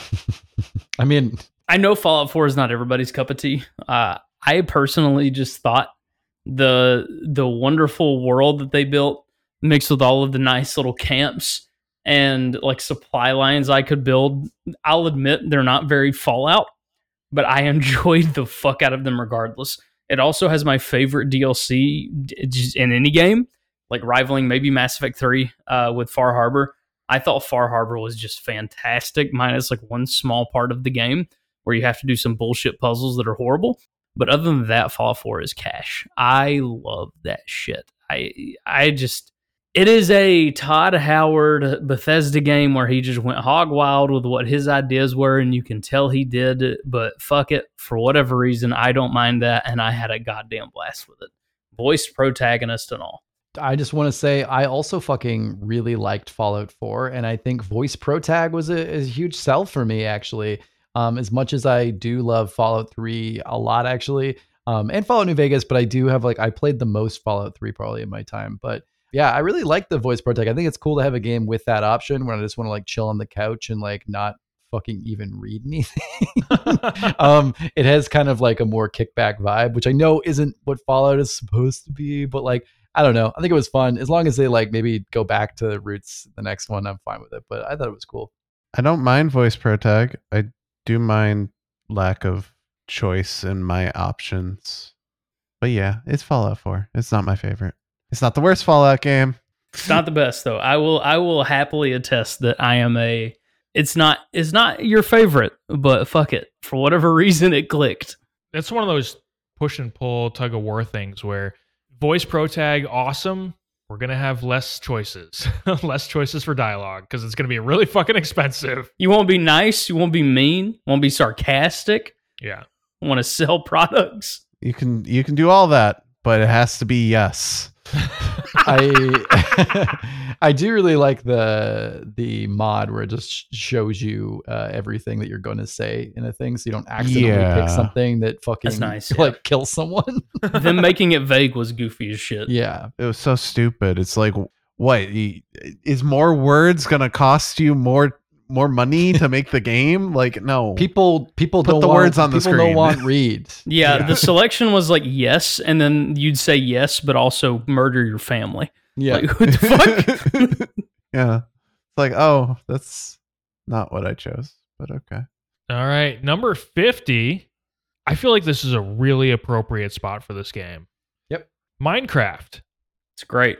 It's Minecraft. it's fucking great. it launched i think it kind of launched let's plays a little bit. I mean like a certain version of them.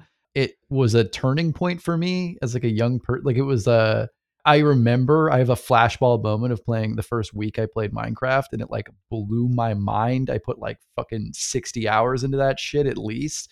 Um, i went outside and all the buildings look like fucking minecraft you know it's minecraft. I mean it's fucking it's it- it's so good but it's also like it's minecraft. It's it's it is what it is. 50 is perfect. Matt you're so right. It's pure genius because so many not generations but like like sub generations have played this game. Like the kids nowadays, like young kids who are like six, seven, eight years old, they like Minecraft. And the kids who are like in their early 20s who grew up on Minecraft also loved Minecraft. It's it's crazy that it, it has spanned so far within like across two generations. It's it's wild. it's so weird how since like you know I'm almost fucking 30 like I I almost feel nostalgic for them like I can understand like the music the vibes the exploration I can understand entirely why an 8 to 12 year old would have been fucking just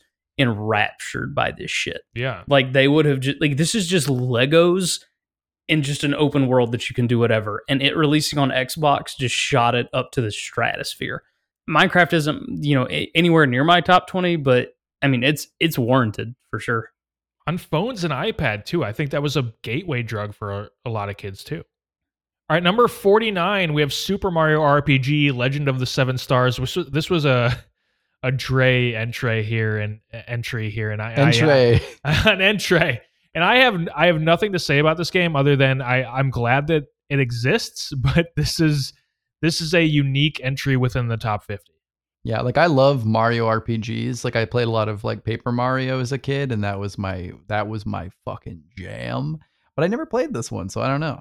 Sure, it's I great. played it. It's really good. Like got really good humor. I think you could probably thank it for the existence of like Paper Mario. Like I don't think without this game Paper Mario Oh, yeah. exists. So um no, it's it, it's a really good RPG. It, it's very JRPG. It's like it, it's basically Paper Mario but not paper. And also really funny. And you can thank it for Mario and Luigi's Superstar Saga, which is a beloved game too. I mean, that wouldn't exist without this either. Yeah. All right, 48, we have Sonic Adventure. Motherfucking Big the Cat, baby. Was this on multiple lists? Was this was on your list, Paul? this was not on my list. Oh, wow. Sonic Adventure 2, which is coming up soon, is on my list, but Sonic Adventure not on my list. Is that a Mike list? No, it's a Ross list. Oh, Ross. Well, I appreciate it. I was not a huge. I played Sonic Adventure after playing Sonic Adventure 2, so for me, it was kind of I put like DX Director's Cut, like the GameCube one. Yeah. Oh, And, yeah, me uh, too. It was yeah, it was like fine, but it felt unrefined compared to two. I liked like the overworld kind of open world stuff was cool, but it also was like jank as fuck and felt weird. So I don't know. It was fine, but it, it was hard to play after two. I'm a I'm a big the cat fan, but Yeah. um I do prefer two over this one. and Sorry, you're a big this one. fan of the cat, or you're a big the cat fan? I'm big the cat fan. Sorry, you're a big fan of the cat. Yes. Thank you. When he appeared in Sonic Frontiers, I was overjoyed. It was great. Yeah. So happy that I got to go fishing with Big. Matt's grimacing right now just hearing. These Yeah, words. he he hates everything that I'm saying. It's fine.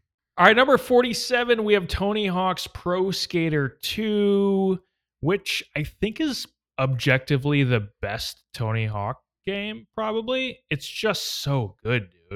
Better than Thug? Yeah, yeah, better than Thug. It is. It's it's go to with the sauce. I I remember like just collecting all the letters Yeah. and getting all of the different skateboarders who are like, I know who these people are. I didn't have a fucking clue who they were, uh, but it was just so much fun. Spider Man. He was in this game. Yes. That's right. Oh my god, you could be Yeah. Spider. You could go to Tokyo and like do like a thousand flips. Oh, Tokyo. god dude. damn. This game was just like childlike wonder in a like skateboard game. You could like Yeah. break all your limbs without actually having to break them. Such a good game. You kind of make me want to play the the remaster or the remake. A It little bit, yeah. Yeah. I still ain't played it surprisingly. I'm- I thought I would have at this point. All right, so we're coming up to what we just noticed as an error at number 46. We have Dark Souls again. So, like the original Dark Souls. So, here's what I want to let everyone know. If we combine the points of Dark Souls, which is at number 76, and the Dark Souls that is at 46, it would be number 23 on the list. So, there you go. It would be number 23. So, it would be in the top 25. So, there you go. And because of that, I'm also going to include what would have been the new 100. So just imagine all the numbers that we're going to go through. Just imagine that they would actually be off by one. But the new 100, I'll quickly mention it, would have been StarCraft 2. So StarCraft 2, All right. welcome to the top 100. Valid. Super fair. Yeah. Yeah. Also, uh, now Minecraft is 49. Fuck! You know what's nice though? StarCraft 64 is now 64. I noticed it was one off. Thank you. All right. Number 45. We have Pokemon Heart Gold and Soul Silver. Uh, what, rinse, repeat, copy, Yeah. paste. The remakes, Better version. the better version. I think objectively the better version. It's Yeah. just, you know, whether or not you have a certain nostalgia for the originals. 44 Sonic Adventure 2. Dude, fucking let's go. Matt, uh, Mike, I assume this is on your list. Yeah. It was on mine Yeah. too. Fuck yeah. It's great. It's amazing. I mean, Yeah. Who who thought you were going to get two games in one and then a true ending? Like, oh my god. In a Sonic game? Who would have done that? Heroes, villains. Don't forget the fucking Chao Garden, which holy shit. Like I spent more time in the Chao Garden than I did playing any other part of that game. And I played through the whole game, but like Chao Garden, dude, that is endless replayability. And it's adorable. Dude, fuck it. Also, you when Tails, like you're always in the robot suit, but then when you're in the Chao Garden, you can do the flying with the the spinny tail thing, classic Tails. That was felt so freeing to be able to do that.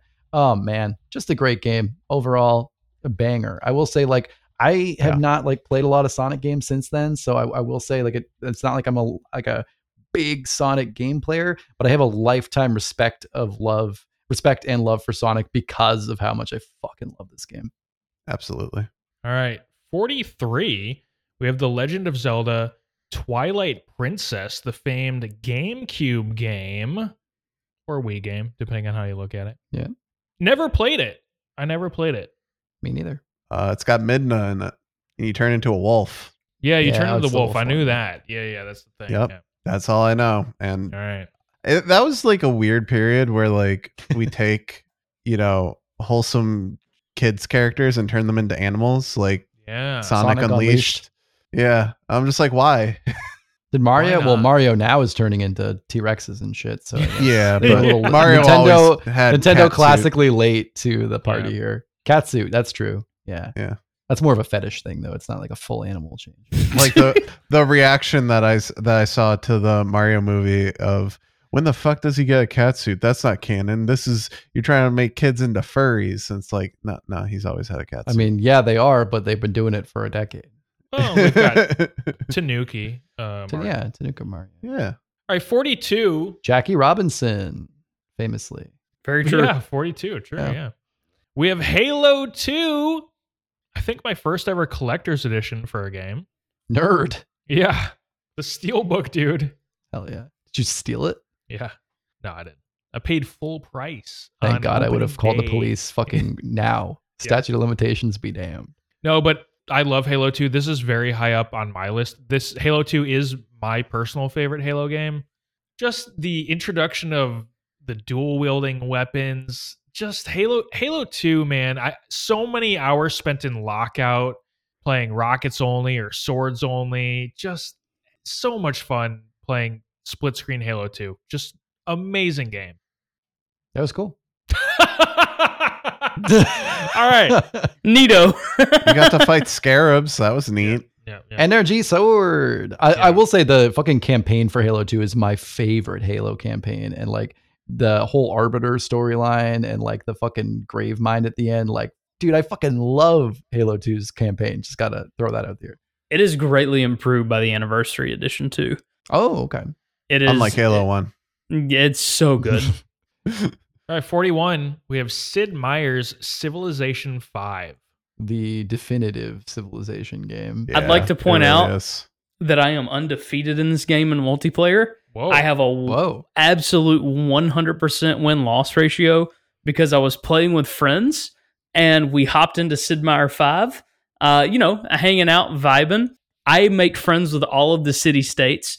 Two people that got bombed by the really aggressive folks. I was like, hey, you want to vote for me to win to screw these guys over? They were like, fuck it, let's do it. So I won a diplomatic vote Hell via yeah, people who just hated the people who were bombing everybody. it was fantastic, and I haven't played the game since. I mean, why why would you ever play again when you beat when you beat the game? yeah. I absolutely won't. Honestly, I I will hold that to the grave. Honestly, Josh, famously the first person to shorten it not to Civ 5, but Sid Meier 5. Yeah, that's Sid Five. Civ yeah, Sid 5. Uh, no, I fucking love Civ Five. It's the first Civ I ever played, uh, like properly, and uh, I I lose tons of time in this game, like everyone does. And I, I recently tried to get into six on like a I got the big bundle for really cheap, and Eh, it's not. I don't like it as much. I I was I thought it was overhyped that it wasn't as fun, but I'm just not. I'm not digging it. I'm a I'm a five. I'm a five Andy. That's fair. All right, number 40, we have Sekiro Shadows Die Twice. Good game. It's a really, really good Souls game, and it's probably my favorite.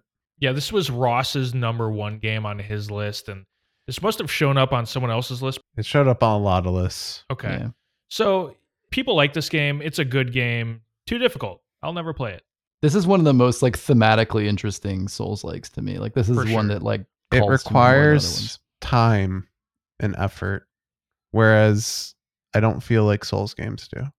That's my hot take. Yeah, that's a fair hot take, but also it's just pressing the LB button. Like it's just uninteresting to me. I just I've Yeah, tried. Souls games are just pressing B. Uh, and Souls rolling. games are just rolling, and I think that and really Elden just Ring boils is just down jumping and exactly ongo bongo. and So and and ongo bongo exactly that's why none of them are any interesting at all and they're all bad games no i think that i think that sekiro is just for a very specific group of people that like that gameplay style and if it suits you it's perfect it's great unfortunately it doesn't suit me because i prefer to dodge parrying just gets a little old to me it's not more of a dance it just feels more like a tedious task i just don't really like it Sekiro is not for quitters. That's all. that's I'm fair say. have you beat bloodborne No, because that game's terrible. Whoa. I'll think die on on that here. hill. I think I see Josh's wife. It's not like, on right here. Now, It fell getting on a off. plane. Yeah, no, I didn't put it on here. I was just talking shit just because I don't like Sekiro. No, that's fine. I know you don't like Sekiro. Yeah, spoiler alert, Bloodborne didn't make the list. It was close, but it didn't make it. No. Also, I do want to fix a correction here. Uh, Ross did not put Sekiro number one. He put it number two. Sonic Yeah. Adventure was his number one. Sonic Fuck Adventure was yeah. his number one. Love to hear it. I was gonna say. All right, number 39, we have The Witness. that was me. That was It's you? a puzzle game. It's actually like really like ah god. I I don't want to spoil anything, but like there's a moment in The Witness where you're like I had an epiphany moment and it was Oh. like no, I can do this and it just uh, that capstoned the game for me. Like I I still remember the moment and it was peak. Like I I don't know what else to say without spoiling it, but it's like yeah. Like you transcend to another plane of existence type moment. I'm just like, "Oh my god." And then it's like, "Shit, I got to play the rest of the game again." I think it's hard to talk about The Witness because it is Yeah. it It's a is a puzzle puzzle, game. game. through and through. Like it is puzzle after puzzle. If you like that, you're gonna love the game. Yeah. Number 38, Uncharted 4, A Thief's End.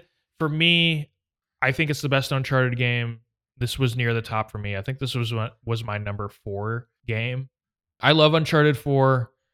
I know it's somewhat controversial to say it's the best Uncharted. A lot of people say two, but I do think Uncharted 4 is just fantastic. It is a very Why do cinematic people say experience. two? Yeah, two two is among the favorite Uncharted games, and that's typically the answer when people when you ask someone what their favorite one is. And I don't know, Uncharted Four is great, and I didn't include on my list the what was essentially DLC but a standalone game, Lost Legacy, another fantastic game. So it's not on here, but it spun out of Uncharted Four, another good game, and yeah, I don't know, I, I love it. I would recommend it, and I I think it's I think it's one of those games you can even play it having not played the first three Uncharted games, although you get way more out of it if you have spent all that time with the characters. Number 37, we have League of Legends. Yeah, it's a good game. Um, the best game I've ever played where I got called, I don't know, every racial slur I've ever heard of by Josh's clan. Let's let's yeah exactly. let's be honest. I mean, I hated League of Legends up to a point. I'm enjoying it a little more now, but that doesn't expunge the hatred I have for it for God knows how many years.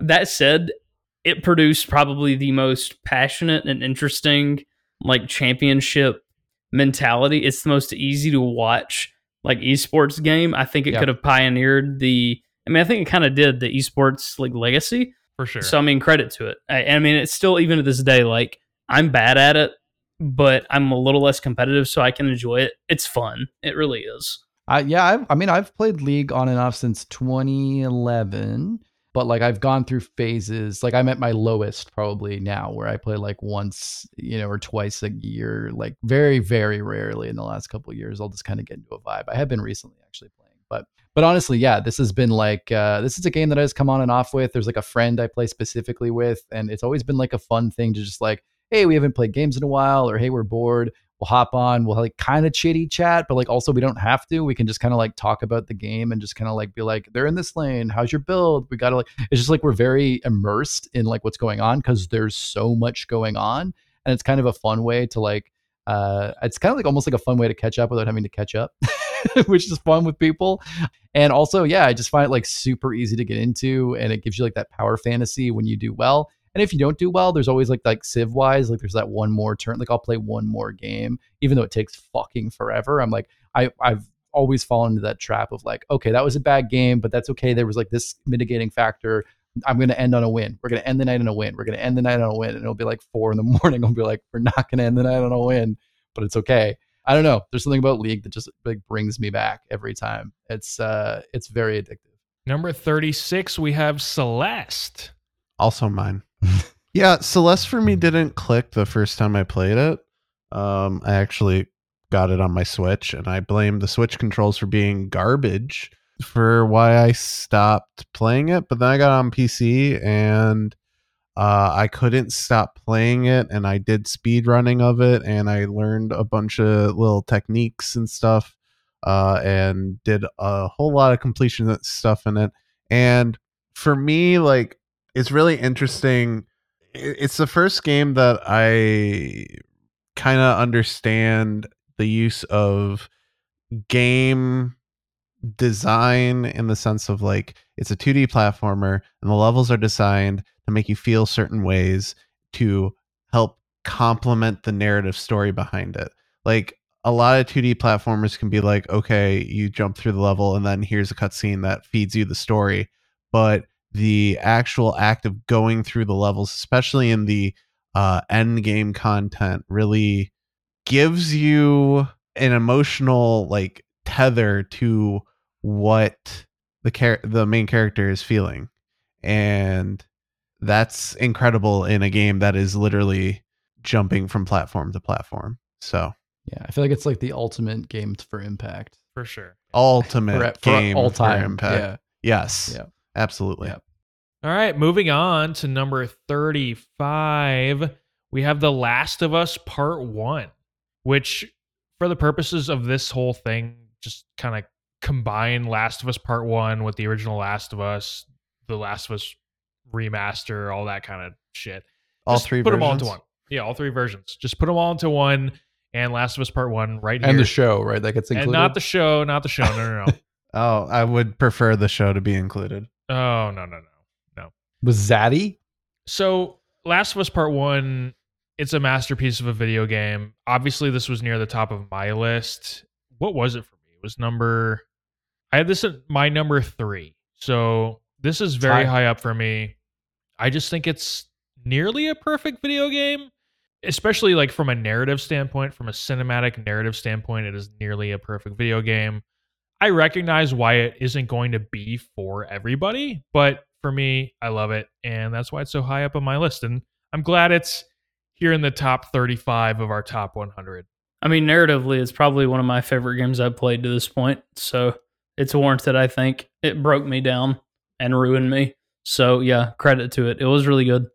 All right, number 34, we have Bioshock. It was a good game. Have none of us played Bioshock? I did. I played all of I Bioshock. did. Yeah, I haven't you played any all of Bioshock, Paul? Yeah, multiple times. Really? Yeah, I had no Would idea. you kindly? yeah. Uh, would you kindly? I had no idea. Yeah, it's, I played it when I played it uh, a long time ago when I was like a kid, but I also played it uh, four years ago, like through. Okay. and uh yeah it's it's great I, I mean there's some really creepy stuff it's one of those games that like i think doesn't hold up the same now but you can see how it was such a massive stepping stone to stuff we got later but i mean like i think like the ultimate twist and some of like the the narrative cho- like it's like the, the the illusion of choice is very like you are evil fuck it either a fucking satan or you're the nice guy and it's very i don't know it's fine but it plays with a lot of like really intriguing stuff that I think games took more narrative chances in like AAA titles after that. This has been on my list forever. And I just watched the I don't know if you guys know the YouTube channel called GVMERS where like the A is a V, it's like upside down or whatever. It's just stylistically that's how it's spelled, but they do video game documentaries and they just did one on BioShock and basically the whole franchise. And even before that, I had been like grappling all weekend and the prior week like saying, oh, I'm gonna finally start Bioshock, but then I started Star Wars instead.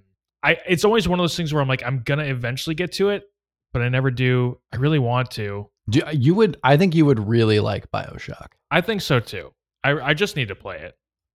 All right, number 33, we have Portal 2, a game that I can't play without throwing up.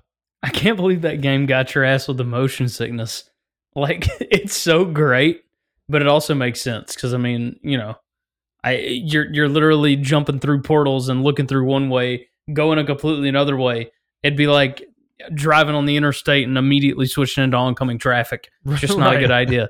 But I yeah, Portal 2 is fucking I, good. li- I like how you describe that as like not a good idea. Like that's the, the level of danger I would call, I don't know, like not a good idea. It's pretty chill, you know. Yeah, it is what it is. A big semi headed towards your way. It's fine. Just verve out of the way. Yeah, yeah. I, I love Portal 2. think it's great. Fantastic. I like it. And it's a fucking puzzle game. Yeah, I so badly wish I could play it. So many people put it as like their number one game of all time. It's always on like the top 10 or even top five uh, lists of games. I just don't play puzzle games that much, especially, I don't know, man, I just never clicked for me. I played the original one and I just kind of bounced off. Uh, maybe I'll give it another try because I just like I, it's so iconic. Also, I just want to hear Cave Johnson. I've watched like all I've watched. I've regularly watched Cave Johnson quote compilations on YouTube like over and over again because I fucking I love like the backstory and like the whole concept of everything that went down there and like you hear the Yeah. deterioration in his voice and the whole fucking thing is incredible and J.K. Simmons is awesome.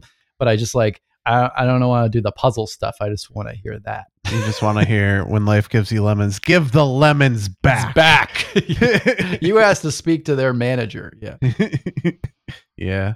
That was like Portal 2 is surprisingly tragic. It is. Like surprisingly tragic. And then, you know, the rest of the game happens. All right, number 32, we have Fable, and I can imagine whose list this was on. I think this was on a couple lists, but uh Josh?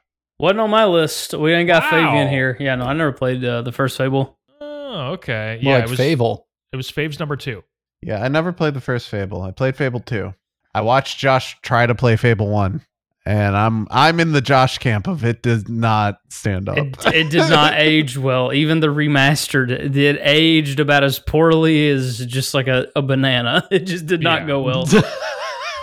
I love the idea of aging as poorly as a banana. That got me.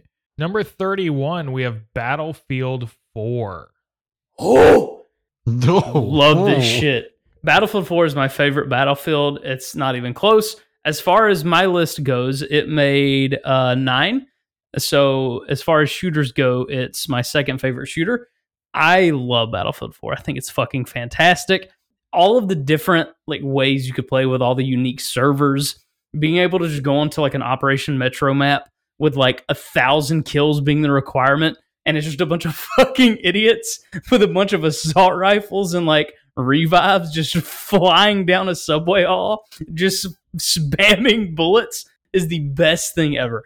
I, I think Battlefield 4 has was like the peak of Battlefield. A lot of people argue Battlefield 1, but Battlefield 4 to me was just cracked. I loved it. Yeah, so it scored really well on your list and Patreon supporter Cole T. So that's that's basically how it got. Coltrane, baby. Yeah, that's how it got to where it was on the list. Based. Yeah. No, I, I mean Battlefield 4 was was pretty sick. Wasn't as good as the Battlefield 2 demo uh, that Matt and I played, but uh, pretty good. yeah. All right, number 30, we have The Legend of Zelda Breath of the Wild. It's pretty good. Uh, I mean, it won all its rewards and shit for a reason, but it, there's It also won its rewards. but it also reward yeah rewards awards who knows at this point I, a lot of broken weapons took us to get there. Uh i just i don't know. This one mm, mm, i don't know about this one. I like how you took the you took the the mic to like talk about it, and you have nothing to say. nothing nothing positive to say at all. I'm like i'm like as i started talking about it, i was like maybe i could spin this? Uh nope. Uh, i hated this fucking game. I recognize the greatness of this game and like I like I understand why people love it. It's just I, I mean I've said exactly why I don't like it before. It's too open. It's too open ended and I don't like the weapon break. And those two things are they're just game breakers for me. I don't want to make my own fun. exactly. I I'm want to be too old for told what to shit. do. I want Yeah. to be told what fun to be had. Please, at least like a framework of fun. Yeah. All right, number 29, we have Final Fantasy 8. I just need a moment to talk about how Breath of the Wild was like what like in the mid twenties on our list, which is like game like honestly 30, yeah. like like breaking it would break the internet if anyone actually paid attention to this. And also like we had fucking nothing to say about it. yeah. we were just underwhelmed as could be about I'm it. sorry, but I was taught that if I have nothing good to say, I shouldn't talk. There you go. Yeah. Mhm. nah fuck that shit fuck you breath of the wild Yeah, bitch about it. Yeah, the internet will hate us. Number 29, Final Fantasy 8. I don't think any of us have anything to say about this game, but it was on multiple lists. And so I feel like I need to try it at some point. I feel like this is one of those like two people, three people who had it on their list grew up with this game and were Yeah. very fond of it. And I don't know if it would be super easy going back to it. There is a remastered version that I it's free on PlayStation Plus, so I added it to my library, but I don't know. I don't know if I'll be trying it. Yeah, this is where we get into some of the biases of our list, where it like can be easy for a couple people to kind of like rank something up a bit higher because it's like, I, I, but maybe I'm wrong. Like I don't know, but like I, I Final would- if you Fantasy asked me, 8 I'd say like a pretty well acclaimed game. I'm saying I would have thought seven would have been like much higher than eight if you pulled like random. Yes. Or even nine That's or what I'm 10. saying. So, but it's like if some people have like a lot of feelings, we can we can bias it. So it's interesting to see that. That's the, and that's the thing is like Final Fantasy VIII is not usually at the top of Final Fantasy lists. It's usually Right. seven, nine, ten, six, four, even. So like it's interesting that eight is a favorite among Goodnight Groofs community. Number 28, Super Mario Odyssey. I think objectively at this point, the best 3D Mario game. It's just so good. It's it's there. You you might make people angry because Super Mario 64 and Galaxy yeah. exists, but yeah, Yeah, it's better. I love Odyssey though too. I'm with you. I think it just controls the best. The like ideas behind it are the most unique. I just I don't know. It was just fun, man. It was just unadulterated fun without being hindered too much by having to figure out what the fuck to do. Yeah, it's great. It was okay. It's plain fun. Good old plain fun. I think I, I single handedly would say that Matt turned me off the Switch by recommending that this be my first Switch. game. Wow. That's You you hate it that much, huh? I'm I kidding. I don't. oh, I'm just kidding. I don't hate it that much. I, it's just like, but I, I will say it was like a weird. Like I played it and I was like, oh, it's like the fun of childhood again. And I was like, eh, this, I don't know. Maybe I'm not into Mario. I don't know. It just it was like fine. It was It's fun. platformers. You don't like platformers. Like That's the i- thing, If, yeah. if you even like platformers a little bit, you have to like Super Mario Odyssey. There's That's no the thing. way. I think maybe I don't like 3D platform. I like 2D platformers. I don't know if I like 3D platformers anymore. I don't know. I like Banjo Kazooie. That's it. The remaster of that, perfect. it's so funny to me. Like I can't, and I'm sure this goes for other people with different genres. 3D platformers are so quintessential video game to me. It's hard for me to understand why people wouldn't like them. You know, it's weird too. Like I like like I liked Super Mario 3D World. Weirdly, Yeah. like, and I thought that was really fun. Like, 'cause I like it when it was more like pared down. I don't know. Maybe it was because it was too open, like too big. I don't that know. That could be. I don't know what Odyssey it was. is. It wasn't bad. open. I, I enjoyed it. Like it wasn't like I, I I just didn't click with me. But maybe if I give it more time. To be fair, I was also having like growing pains with the Switch. I was just joking. Number 27, we have Warcraft 3. Oh, I'm getting teary just thinking about it. Yeah, great game. This is a great game. This is I mean this is uh this got so high up for multiple reasons. I'm pretty sure Spencer put this as his number one. I can check on that. which is pretty intense. Uh, I put it pretty high. Uh, I mean, it this was, his number one, yeah. It was his number one because he, for nostalgia purposes. It was your number 10. yeah. So you know, I didn't put it as high. I, I had it higher initially, and then I I was trying to really like pare through and go like, what what really means something to me, and like has that lasting staying power. But man, oh man, Life of a Peasant, fucking Kodo Tag, all those custom maps, Dota. Um, you know, there's so many crazy things on that that were so fun. Um, that I think just like transcended the game itself, but also the story was fucking bomb. The cinematics were insane. The RTS style was incredible. It was the foundation of what WoW was. The Rexxar storyline, where you can actually play like a Yeah. third person RPG that was almost like a prototype to what WoW was going to feel like. Boo! I, I just I, I could go on for Warcraft 3 forever, but I mean this is like a this is a quintessential game for me that like I often don't talk about or think about enough because it's just it's kind of faded to World of to World of Warcraft. But I mean, this was massive to me, and I played it for many years after WoW was out as well. Agreed. I think it's funny. I was playing League of Legends this past week with Paul and our buddy Spencer, and even like the movement icon, the arrows like converging and uh, going into the ground, like that animation is from Warcraft 3. It it, it is th- this game has a legacy that has far outlasted the game itself, which is kind of weird to think about because of what it spawned with the MOBA genre. But yeah, I mean Warcraft 3 is is an all timer for sure. I mean, its DLC also has literally, arguably, one of the greatest stories Yeah. ever told uh, in gaming. So I mean, it's yeah, it's pretty forgetting nuts. that Arthas is Frozen Throne. It's Yeah. Warcraft 3 DLC, and that's like the fucking best that Warcraft has to offer story wise too, Yeah. which is insane. Yeah, Frozen Throne is far better than Reign of Chaos for sure. Yeah. All right, number 26, Halo 3. Boy, Oh mama. Oh mama. yeah, it's cash. Yeah, it's major cash. I I was trying my best. I, I had a lot of trouble here ranking Halos, and I had too many Halos at one point. I had four and Reach and three and all this stuff because I controversially like four a lot. But dude, three is the fucking shit, dude. Three was my first proper Halo. I came home every day and fucking played this for like three hours. I, I had the perfect like assault rifle amount of shots to then immediately do a beatdown, and like I could just cheese my way through everything. Fucking love this game. Tell me real quick, like, why do you like it so much more than Halo 2? Mm, Well, I'll tell you two reasons. A, Halo 2 is an Xbox game, not an Xbox 360 game. so True, as like a kid, fair. it felt dated. It the live platform was weird on it on 360, I feel, and I just didn't get to play it in its heyday. And also, I don't know, again, to me it was like 360 that that, that was a big graphical jump from 360 to to 360 and I think it just looked really polished, looked really clean.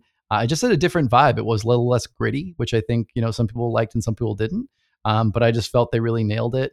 Um, and again, I didn't really have that comparison. Like I played the campaign for two, I played a little bit of two, but like I never got to enjoy it when it was the new new. So I don't. Right. It's tough for me. That's so weird. I don't in my mind, I don't remember the visual leap from two to three. But I guess you're right. There would have been a massive visual leap. It was it was simplified a lot. Like two, they actually kind of I feel like from one like elongated and like rounded the characters more and made them feel like more like a, a real character. And I think three really like like went more I won't say low poly, but like much more minimal textures, much like larger, flatter, um, not so detailed in like a cool way that I liked. What happened to your fun facts? Well, I mean, to be completely candid with you, I was using your friend ChatGPT to write them all. Oh, And uh, uh, yeah, and I actually got rate limited at a certain point, and I just gave up on uh, really? continuing. There's there's only so many things you can ask GP, ChatGPT in an hour until it gets mad. really? Yeah, you never hit the. You never tried to give it 50 fun facts in a row. right. Yeah. All right. So number twenty-five, top twenty-five now, Stardew Valley. Mike, what do you think? It wasn't on my list. But you're the one who. No, I has know. this You game, asked what I what I think, and I think uh, it wasn't on my list. Um, it's a very good farming sim. It kind of writes the playbook for farming sims. Like every farming sim is trying to be Stardew, but every farming sim kind of falls just a little bit short. And yeah, it really brought, I think, at least in the modern age, the idea of a solo developer to light. Like it made Yeah. solo developers kind of like these superheroes uh, that can just crank out a game in you know seven years and have it be a unified vision. Uh, which you know we've seen some games that lack it and some games that struggle. So yeah, Stardew Valley. I think it's deserved to be this high on the list. Honestly, I kind of just forgot about it. All of the updates and continuous development of it has been fantastic, and yeah, it's it's good and deserving. Yeah, I did just assume that it was on your list, so I did Yeah, I figured. cast you on that. Yeah, I just want to say, minus like maybe two things I can see, every game in the top 25 is like a fucking banger certified goat. Except like two games that are going to be really controversial. I yeah yeah I yeah I agree. I agree. I, the, I do feel like our top like 35, 40 is very solid. I'm interested to see what your controversial ones are. I actually might change that to three. Ooh, what's the third one? We'll get to it. All right, number 24, Legend of Zelda Ocarina of Time. Before Breath of the Wild, this was often considered the best game of all time. Yep. It has definitely fallen off. So I, I feel like being at 24, pretty appropriate, maybe a little bit low as far as the Goodnight Groofs community, but It's nice that it beat it beat all other uh, beat all our other Zeldas by That's quite true. a bit. it did. No Wind Waker, like anywhere near the list. I'm a little surprised about that. A little surprised. But Wind Waker never gets love. It, it deserves it. It never gets it. I don't know if it deserves it, but Ocarina of Time, maybe a little, uh, maybe a little sacrilege. Not sure if it's held up all that great. I don't know. uh, Whoa. I mean, my hot take is I prefer Major- Majora's Mask. I agree. Yeah. I You think know, Majora's Mask Ocarina of is better. Time sucks fucking dick. Game controls like shit. Wow. Fuck that shitty game. I, mean, I like that Mike's It like didn't my hot age take well is at that all. Maj- my, Mike's like my hot take is Majora's Mask is a bit better. Josh's Ocarina of Time sucks. It sucks dick. Fuck that game. The DS version is apparently pretty good.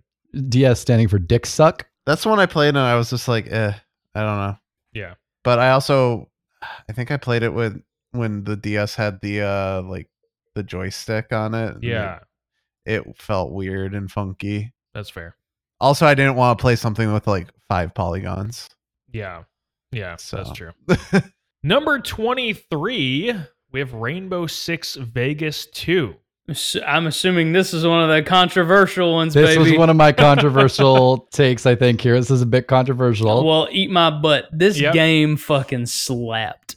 I just think the multiplayer in this shit was peak. It was wonderful strategy mixed with the delight of shooter combat mechanics. I just think it was just a wonderful mix, especially during the time of the Xbox 360 when you either had really great shooters or just awful dog shit shooters. And I think it managed to ascend itself to the solid shooters and was great. Yeah, the first person like single player story was about as basic as you could imagine, but man, it was just so unique and fun and I just love Rainbow Six Vegas 2. If they released a fucking like re-release of the game at like a hundred dollars for the re-release, I'd be like, bet, great, here you go, take my money, uh, because I'm a goddamn simp for it. I just love it to death, man.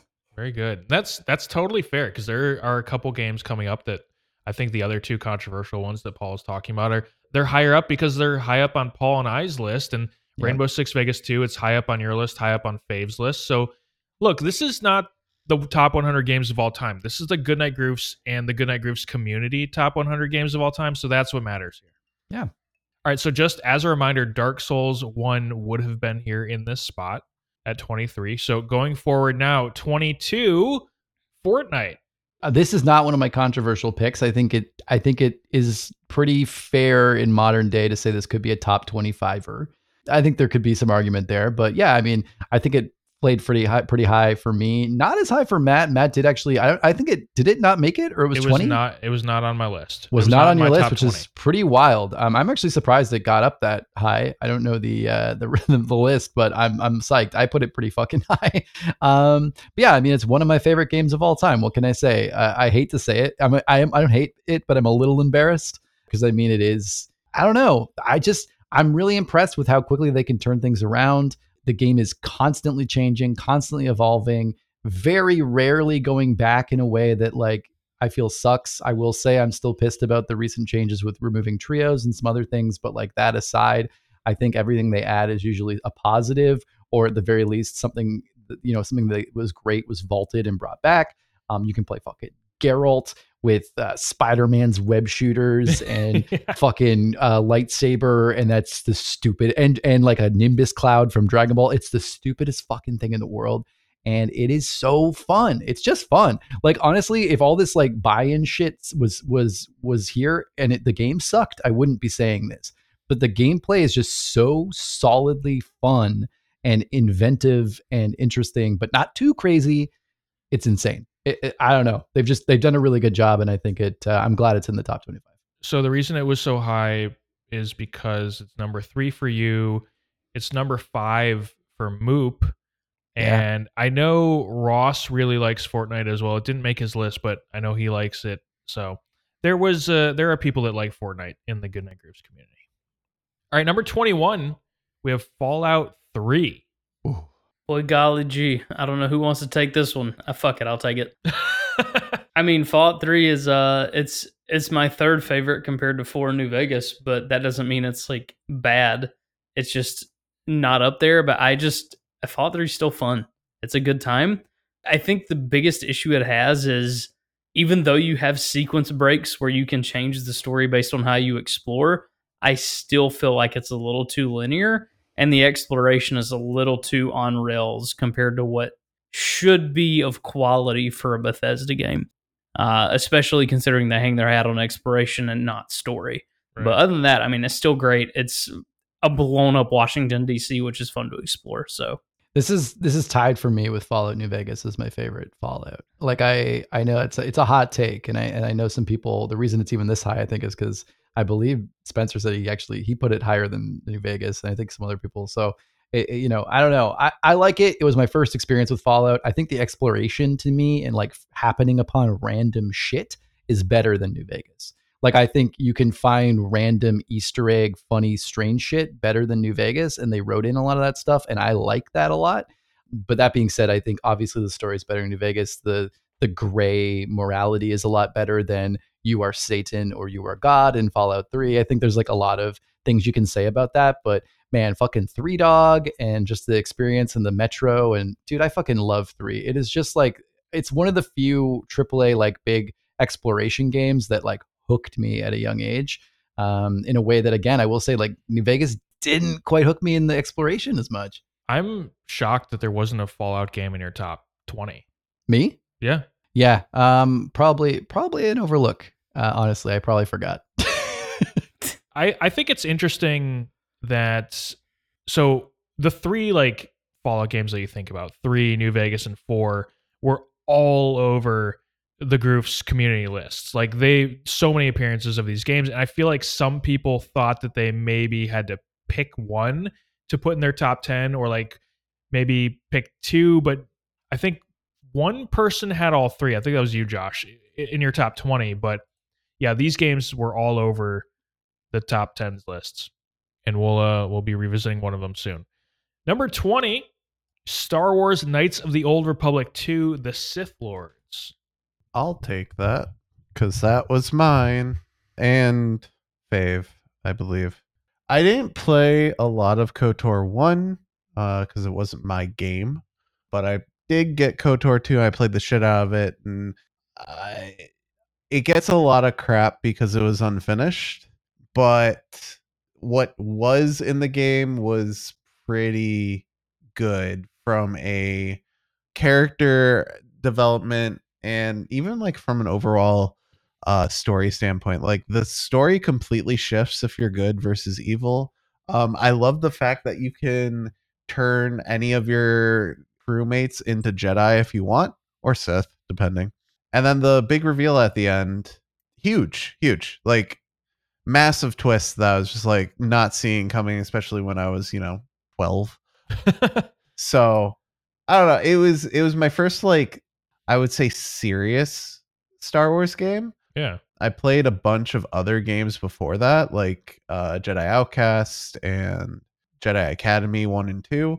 But KOTOR for me, KOTOR 2 especially, was like my first big RPG. And I feel like it's just for that age, it was super fleshed out for an RPG. Like going to the Sith like Academy on Corrigan, I think it's called. I don't remember. Korriban. Korriban, thank you. Um, going to there and like having to pass all of their tests in order to access Uh, deeper into the facility and learning about the Sith in, in a way that wasn't taught to you from the movies or any other media was like super cool. Really enjoyed it. I'm excited for KOTOR remake, but I'm also nervous. But I'm still excited because Revan's cool. Probably one of the earlier examples of really good storytelling in video games. Yeah. All right, number 19. So we're within the top 20 now. Hades. Fuck yeah. Great game. Yeah. I mean, I mean, Mike, do you wanna you wanna talk about it? I mean, yeah. Yeah, sure. Uh, it is uh, probably the first game that I've experienced in a while that has been, oh my god, there's more game. That is the uh, best way to describe my feeling while playing it. Is oh, like I, I Hades didn't hook for me the first time I played it. It took me a second playthrough because I played it the first time, did like two runs. I was like, I don't get it. Yeah. And I was like, okay, well, the combat's kind of simple. I'm just going to dash around and I have Poseidon Wave and I'm just going to keep dashing. And oh, I died to this boss. Why would I grind this out? And then it's like, oh, wait, there's more game and then more game and then more game. And like it does all of the additional mechanics without making it feel bloated or overbearing. And the the relationships and the character storytelling and the narrative being at least for me because like having a knowledge of like greek mythology i was just like oh i understand. I know what this story is. I know what what's going on. I know why you know demeter is an ice bitch. Like i i, I understand. But then you know getting to the end it allows you to have the like it, it's true for the most part to like what the source material is of greek mythology but then it it's able to spin it a little bit mm. whereas it still keeps you on your toes if you do if you do know the story of persephone and hades and yeah just the relationships and everything a plus I think, I mean, obviously, like the voice acting is really good. The art's amazing. The gameplay is so polished. But I do think the legacy of Hades is going to be that they figured out how to tell a story in a roguelite. yes Yeah. The, that the idea that I'm almost excited to die because when I get back there'll be new options to talk to people and I can continue furthering my relationships. And every time I come back, sometimes different people aren't there or are there. Um, and it's like, fuck, I wish like fucking Meg were here right now because Megara is mommy, which is another good reason why the game fucking rocks. But yeah, it's I mean, yeah, I, I never wanted to die in a roguelike more than I wanted to die in Hades. And but I also want to keep playing. It is like you were saying, Mike, like it's more game. Oh, there's more game. There's a lot of times where oh, there's more game. Sometimes it's like annoying to me in a game. This is like the full opposite where it's like, oh my God, like it just keeps going and going and I'm I'm so hooked. yeah Yeah, awesome game. I'm I'm excited to see what they are doing next with um it's Hades 2, right? That's Hades what they're calling too. it. Yeah, Nice. nice and yeah, nice and We'll see. All right, number 18, maybe one of the ones that Paul was considering controversial, Conan Exiles. This is one of the. This is number one uh, most controversial choice I think here. Although there is going to be another one, but this is the one that I think has the most contention. This is fucking crazy. This shouldn't be in the list, but because of you and me, and probably also Spencer, this got jammed up high. Yeah. I fucking love Conan Exiles. This is the best survival uh like building game that I've played. I think the I mean, that's tough to say, but I, I think it's true. Um, I think it has the survival mechanics really great drinking, eating, you know, having to stay out of the sun, stay out of the cold. I also think the building is really robust and incredible. I like that you can uh, change your dong size and have a big hanging dong, which is pretty funny. I like that there's a big ERP community, even though I don't want to be part of it. It's like Yeah. pretty funny to like to like want to play the game, and it's most of it is crazy sex shit. No, I mean, and, and the map is absolutely gorgeous. It's it's relatively humongous. Both maps. both maps now. Um, and they do like a ton of development on it. And it, again, it's huge. You can like just spend. I mean, when we play, we just like travel around and we find like the best place to like put our house and then we go and we get our resources and like it sounds like every other game but it just feels like very real but also still very gamey and I, just yeah I I mean i always remember the time when we like went to a we were playing on an rp server and we went to like a wizard's uh, tower by accident and he's like come back tomorrow i'm having a party. And then we went back and there was this crazy party and we couldn't get there again this time because we didn't have like any of our cold gear and we had to run across this bridge uh, and the bridge, as soon as you go across the bridge, it goes into like the ice territory, and we started like freezing our our literal dicks off, and we had to like we had to like cheese it so we could get through the ice. And dude, it's just it's a very it's a classic fantasy game. It feels like you're playing a classic fantasy adventure. It's very cool. I think it's highly dependent on the server that you find to play Yeah. on, but it is there's so much potential there with the game. It's it's just so fun. It's it's grounded and it makes sense because it is lower fantasy. Like there's a groundedness to it and a realism to it that just makes you want to explore and I don't know, it's it's it's really good. Number 17, we have Halo Reach. Go for it. Yeah, this is the goat. Uh, Halo Reach is the best Halo game. I think it's uncontested. Halo 2 enjoyers might disagree, but honestly, Halo Reach is the goat. The story is the first Halo story, mostly outside of Master Chief, that succeeded and felt emotional and intense. It's one of those game stories I mentioned where I teared up. It's exactly. It's great. Like all of the like Noble Squad deaths are goaded. Like all of them had these unique moments. And even though Kat did not have a unique moment, it felt unique because she just got her ass fucking got.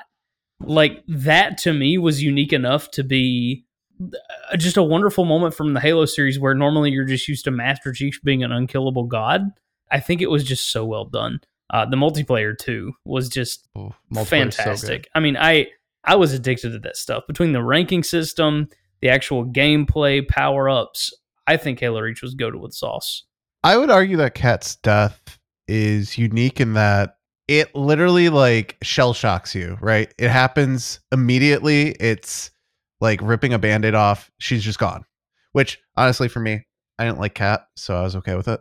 Um, but I wanted to say like I think a hallmark of a really good story in in like certain regards, and Halo Reach is one of them, is that like Halo Reach, you know the ending, but the story still grips you and like you know where it's going, but you don't expect it when it happens. I, I was gonna say that for Matt, like to, to if if there's a way to like get you to want to play Halo Reach, it's that Halo Reach is Halo's Rogue One. Oh, Yes. Like it's like it's the mission really that is, leads to yeah. the beginning of Halo, and like you know everyone's gonna fucking die, but they have to like still do this like one last mission sort of, and it's it's yeah. very much Rogue One, uh, Yeah. and it's really good. That last mission objective, when it pops up on your screen, you're just like, fuck, we're here. It's so fucking good. They Yeah. don't hold back any punches. They're just like, "Good luck, bitch," and you're just like, "All right, shit."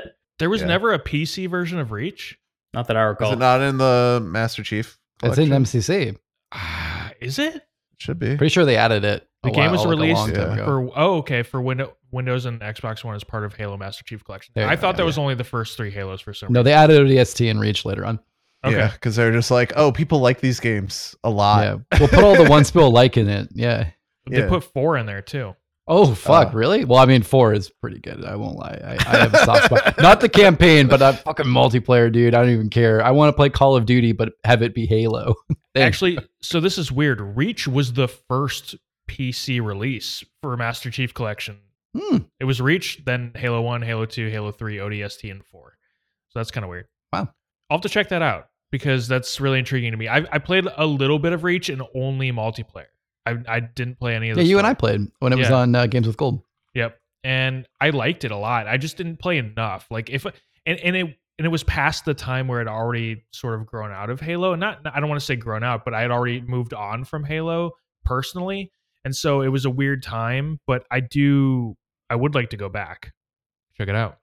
All right, number 16, we have The Last of Us Part 2. And I'm I'm kind of surprised that this is above Part 1 this is high on my list. I ranked part one above part two. I think Dre had part two really high, so I think that's part of the reason why it's up so high here as well. But I really like it. I think the gameplay is incredibly solid. I actually really do like the story. Don't love the ending though. I think that it could have. I wanted it to end a different way, but that's a selfish thing, and that's a, that's personally how I would tell stories, how I would change it. But it is what it is. I, I mean, I can't I can't really complain too much. I, I do really like the game. I love the characters in it, and I'm very curious to see how they adapt it for the TV show because I don't think they can do it straight up the way that they did the first game. So we'll see. All right, number 15, we have Sea of Thieves. Oh, it gets in my veins, dude. I mean, Matt, do you want to like talk about it? Like, I feel like you know you don't get to to go crazy all the time. I just think it's rare at their best. It's the best water in any video game I've ever played. Facts. you literally are basically embodying the life of a pirate if that's something you're into. It's a quintessential multiplayer co-op game, some really good natural PvP that occurs. It's it's one of those when I hear the term PVX or like PvPV PvE Yes. PV PvE PvP PvPvE. yeah, whatever the fuck. That's I think of Sea of Thieves because Sea of Thieves has PVE that naturally has PvP occurring because people are going for the same goals, and it's a great game. It's just such a fun. I the the problem with Sea of Thieves is that I think it's really bad playing solo. I have zero interest in Same. playing the game by myself, but with friends, I mean, it's a top tier game experience for me. Yeah. The other thing I'll say is that I find it hard to play it in short play sessions. Ah, true, It- yeah. It really it really works best when you have like 3 or 4 hours to kill because the game because of that PvPvE kind of experience, um the game sucks you into like you go get you just want to do like one chest, one hidden treasure and then you get it and then someone also is going for it with you and then all of a sudden you're chasing them, they're chasing you, you're shooting cannons at each other, your ship gets shipwrecked then you then you go find another ship and then you're obviously going back to do the same treasure someone's chasing you. It, it just it's it's so alive like in the actual like when you're playing that it's hard to stop.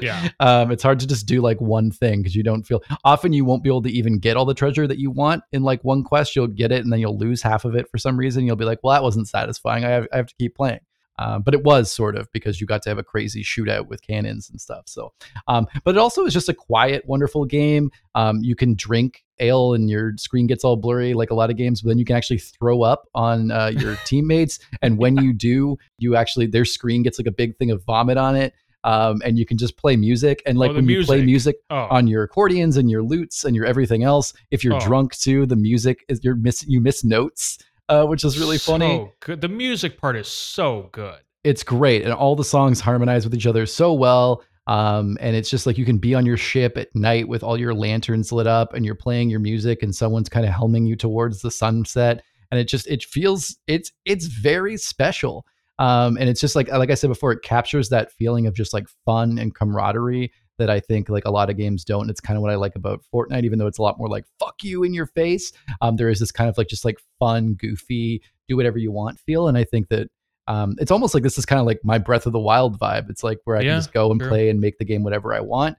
I just like I wish Breath of the Wild had like uh, co-op and uh, and like some some big starting quest to to put me on my way and water. You know what? I just want to see it thieves. Yeah, yeah. Good puzzles too. Good, interesting puzzles. puzzles in the game. Number 14, Halo Combat Evolved. How is this so high on the list? I mean, What do you it started it all.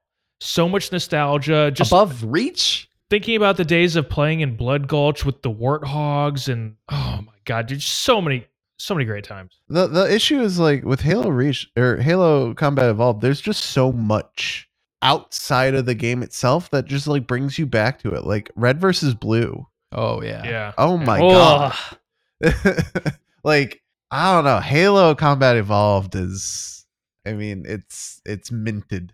It's mint on shelf. Yeah, I I do remember going through all the snow and library levels in Halo Oh. Combat Evolved. Oh god, yeah. And I mean, da- it just like hits different. I mean, just love the y'all's reactions alone. Like, I mean, you remember it. Like, they have such a distinct moment of running around trying to find shotgun ammo, trying to find rocket launchers just to take care of the fucking flood. And then when you can't, you're stuck with a plasma pistol, assault rifles, whatever you've got. And it, it's incredible how they made this supersonic like soldier that's just a god like feel just like a weak bitch because he's going against a bunch of like popcorn zombies. Like it's just it's just ridiculous. It was so well done. it's so scary too. It's Like- terrifying. Yeah. like that's it's a the horror biggest that's the biggest miss of of the of the CE uh edition is that like the the up, upgraded graphics made it bright as fuck and like it's never scary. I never play the remasters uh in the remaster version of Halo 1. I always go back to the old graphics cuz it's terrifying. Yeah, 343 Guilty Spark was fucking horrifying. Yeah. Yeah. I was just gonna say, Josh talking about trying to find ammo, fighting the flood. It was basically a survival horror game at times. Yeah. Yeah. Yeah. Amazing game. Just so many amazing memories playing split screen multiplayer. All right, number 13, Red Dead Redemption 2. Paul, you've played it most recently on this panel. Yeah, I mean, I won't. Uh, I've gone into it a lot on the water cooler for people who listen. I just love it for being a life sim. Uh, that's one thing I like about it. I think they've nailed that the most out of any game I've played. Uh, I, I've played in general. Um, that also is still a game and not like a full-on sim. I just I love all those aspects. I love uh, how slow the walking is, how big the fucking environment is, how I have gotten to a point now where like the world is three times bigger than it was when I was last talking about the game, and it's gonna get even bigger. And I'm like, wh- I could, I'm not even gonna go to any of this shit. Just like the real world, there's like so much shit that I'm just never gonna look at, but it's there, and I'm gonna run through it, and I could. I don't know. There's something about that that's so untamed and open and amazing. Also, the story is insanely good, like Yeah. just absolutely incredible. And I haven't even gotten like I'm like a third through. So I mean, but yeah, this game ranked extremely high for me because it's one of the few AAA RPGs and like big budget games that like hooked the hell out of me. And uh, this is an insanely immersive experience, like none none other for me. I think it's the most well made video game we've seen so far. I think Yeah. it's the most professionally done video game that we've ever seen. It's the best photorealistic game that I've ever seen. Yeah, and, and whether or not like the gameplay may not be your cup of tea, but I do think it's genuinely the most polished and just the most well crafted game that we've seen so far in this medium. Just overall, whether you're talking about visual storytelling, uh, lack of bugs and glitches, uh, voice acting, just everything combined together, I think it's just the, the most well crafted game. All right, number 12, we have Fallout New Vegas, the top Fallout game on the list. What a god. What a fucking god. I mean, I do love New Vegas. I think oddly enough, it's the one I played like least than four. I played four the most, Same. but New Vegas I played the most, or in the most past uh, four. And I loved New Vegas. I just thought it like nothing about the combat was incredible. It was just Fallout with Fallout Three mechanics, like slightly improved, but the factions and story and like world based like interactions you lived were just so unique and good. You had so many different ways to interact and explore with the world. Every quest you did had a potential interaction on another minor quest that you explored and participated in. It's really hard to describe every detail because it's frankly, the directors had such an intense direction to detail that it was really tough to keep up with all the little details they put in the game. All the vaults were really unique and clever. I mean, let's be honest, Bethesda does a pretty good job with their unique, clever vaults, but Obsidian just went so dark and over the top with their vaults, and it was just a fucking blast. I think New Vegas was, I mean, right now it's the champion of Fallout. You managed to marry up the faction and story in Fallout New Vegas with the world exploring of Fallout's uh, made by Bethesda, and you'll have something magical. We'll probably never see that, but I mean, it was fucking incredible. I'll also just layer on to say, uh, I think best sound, best uh, like real game, real music tracks. Fucking Johnny Guitar, Big Iron, Heartache by the Numbers. I fucking love the radio and Mr. 3000 so much. Just like really, really great. I know not everyone like listens to the radio in Fallout, but I'm a big Fallout radio guy. And uh, oh, I fucking I it's a great soundtrack, and it keeps a lot of stuff from three that's really great. So it's it's minted. He's got a big iron on his hip. It's cash. Oh, fuck yeah! I think we need a Fallout New Vegas remake. Then I'll play it. I would Nah, shit just- in the floor. Just for play such with like a texture mod or something. Get over know, yourself. All right, number 11, we have Terraria. Josh, big fan of this game. I'm back again, baby. Terraria is a lot of nostalgia for me. It landed on my list in the upper uh, teens. 17. 17, great.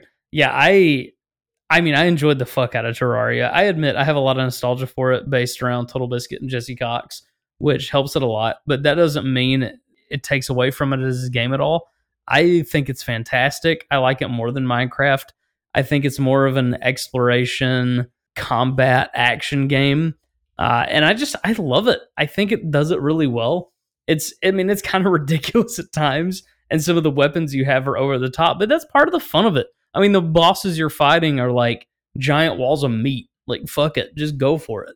I, I think Terraria is just a, I don't know, I think it's a wonderful love letter to the survival exploration genre. Uh, and done on like a 2D plane, I think it's done really well. Shout out to Cole T, Patreon supporter. Terraria was his number two, and Jeremy R, Terraria was his number one. I was gonna say this was a real Based. community vote here. This Yeah. was uh, a lot of our community members really voted this one up. All right, number 10. We're in the top 10 now. Marvel's Spider Man. I'm shocked. It did not make my top 20. It would have been very close, but it didn't make my top 20. It's here at number 10. It was in my top ten. I don't remember where, but it was in there. It was your number seven. Yeah, it was it was tough for me. I loved this game at launch. I came back to it again the next year for DLC, the year after that for some nostalgia. I came back the next year after that for Miles Morales, um, or kind of in a three year period. It's been a little bit since I played this game because I'm feeling like I'm getting a sub like a a lesser experience playing it on PS4. Like I'm almost like, I'll just wait till I get a PS5. But then like I don't know when I'm gonna do that. Slash if I do that, it's gonna be for Spider-Man 2. So I'm not 100% sure. I think probably my next move is going to be, it doesn't matter. No one cares. The point is, uh, this game fucking rocked. I think Yuri Lowenthal is such a good Spider Man. He's such a good Peter Parker. I think there's like some cringy jokes that aren't amazing, but I think that's good. I think that's part of the the charm that Oh, makes yeah. it so good. I think uh, Black Cat was was rocking. I liked uh, the Mary Jane it was fine, but anyway, the point is, um, this game was amazing. The Sinister Six was amazing. So many villains. Everyone was characterized so well. It's a fucking blast, and the DLCs are really really good too. Even though um, I found them hard as shit, but really good. Spider Man was Dre's number four and Pan Pan's number one game. Number one, All right, number nine on the list Elder Scrolls 4 Oblivion.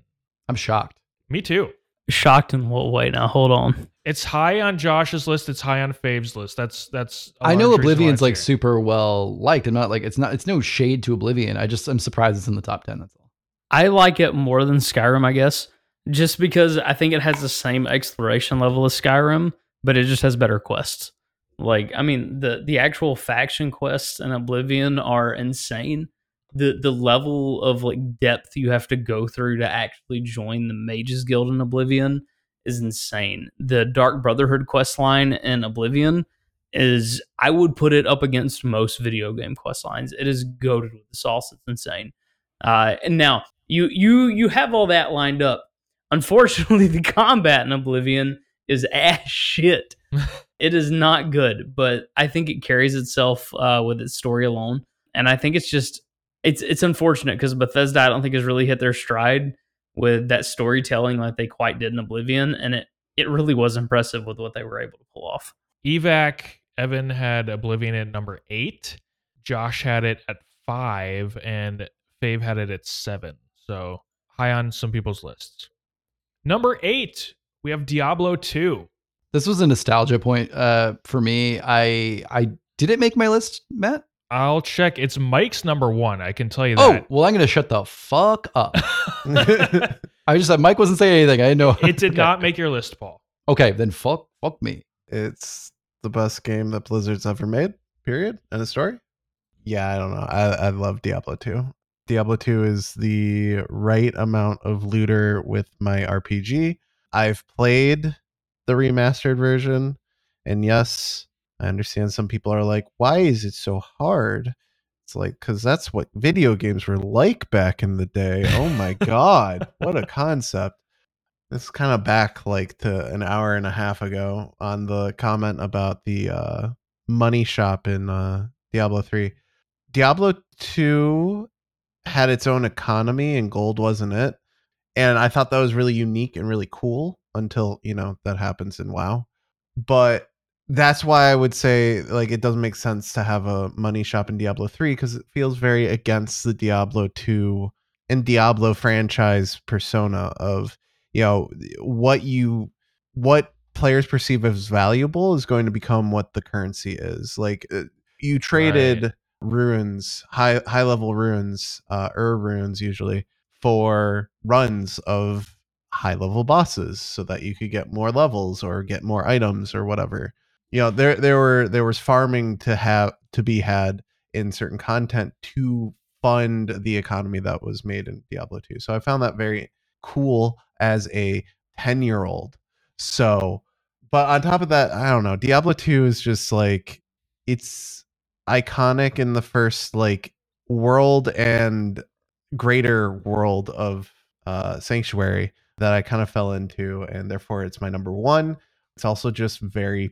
polished and i felt like it does a very uh it does something that i feel like a lot of game devs nowadays especially in rpg are scared to do um it lets you just like go hog wild um your build can get out of control and no one fucking cares like having multi-shot that shoots 70 arrows at once who cares? Just do it.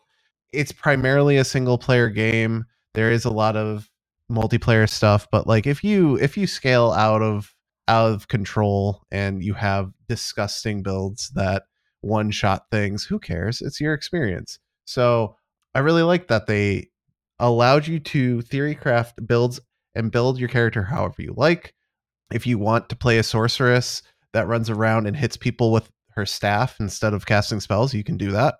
That is a build that exists in pvp um, also pvp first first time i've really experienced pvp in an rpg it's silly. You cut off people's ears when you kill them and paladins run around and fist of the heavens one click one shot people. But it's fun and it's enjoyable and people just go to the main village and run out into the first field and uh, you duel to the death and it's usually very quick. But i don't know diablo 2 is just great. Just fantastic. A plus game So, in addition to being Mike's number one, Diablo 2 is number seven on Cole T's list and number three on James B's list. So, it was Wow. up there. they know they know They know. All right, number seven, we have Dark Souls 3. As it should be. honestly, it's just the uh, quintessential Dark Souls game. That's really all there is to say about it. Honestly, there's not that there's anything just miraculous and crazy about it, weapons or skill wise. It's just boss wise and world and music. It's just the complete package, and I think it's done so well. Dark Souls One and Dark Souls Two has have controversies for different reasons. Dark Souls Three to me just wrapped all that up in a nice little bow and presented it to players and were like, here you go. And I think they did a fantastic job with it. Really a well regarded DLC, too, right? Yeah, actually, yeah. Uh, Ring City was probably the most well like renowned DLC for Dark Souls, uh, and really Souls like games in general. We'll see with Elden Ring, obviously, but um, I think that yeah, Ring City. I haven't played it yet. I want to, and I think that to me gives you en- enough of an idea. Midir, the final boss fight of the DLC that came out, is kind of renowned as like the best boss fight in Dark Souls, and I think that's fair. That's warranted. It's it's epic. It's over the top, and while I haven't done it, I've watched enough of it to see that it's done well enough to be like an epic fight to conclude your experience uh, in Dark Souls. So Dark Souls 3, Josh's number 14 pick. It's number two on James S's list. And for Fave, Dark Souls 3 is number one. Whoa! I expect that as much. My man has played a lot of Dark Souls 3. All right, number six, we have Rocket League. Damn. I'm just I'm not gonna shut the fuck up. Take it away, Josh. yeah. I was really I was actually really pleased to see so many people have Rocket League so high up. Rocket League's just fun as hell, man. It's like it's not your typical sports game where it's just Madden or NCAA, FIFA, NBA, whatever it may be. It's a new game in its entirety where it's just RC cars with soccer and it's done so well. I never like I was just like, okay, well, it's Rocket League. People talk about it. I'll just download it. And it grabbed me so bad. I'm almost 700 hours played at this point. Oh, I mean, it is incredible. I love Rocket League. I can boot up Rocket League right now and have a blast. It's not hard. It's just it's so good. It's so mechanically gifted as a game. It's one of the best sports related games I've played and frankly, if anything could challenge League of Legends from an esports narrative, I think it would be Rocket League over League of Legends. it was number four on your list, Josh. It was number two on new community member ET Phone Homies list. And it was number one on James B's list. Number one. All right, we've now entered the top five. These are the top five games of all time for the Goodnight Groofs and the community. Number five is The Witcher 3. I love The Witcher 3. It is for me number two on my list. I know Paul is sort of a recent convert into The It's number Witcher two on my list. number two on his list.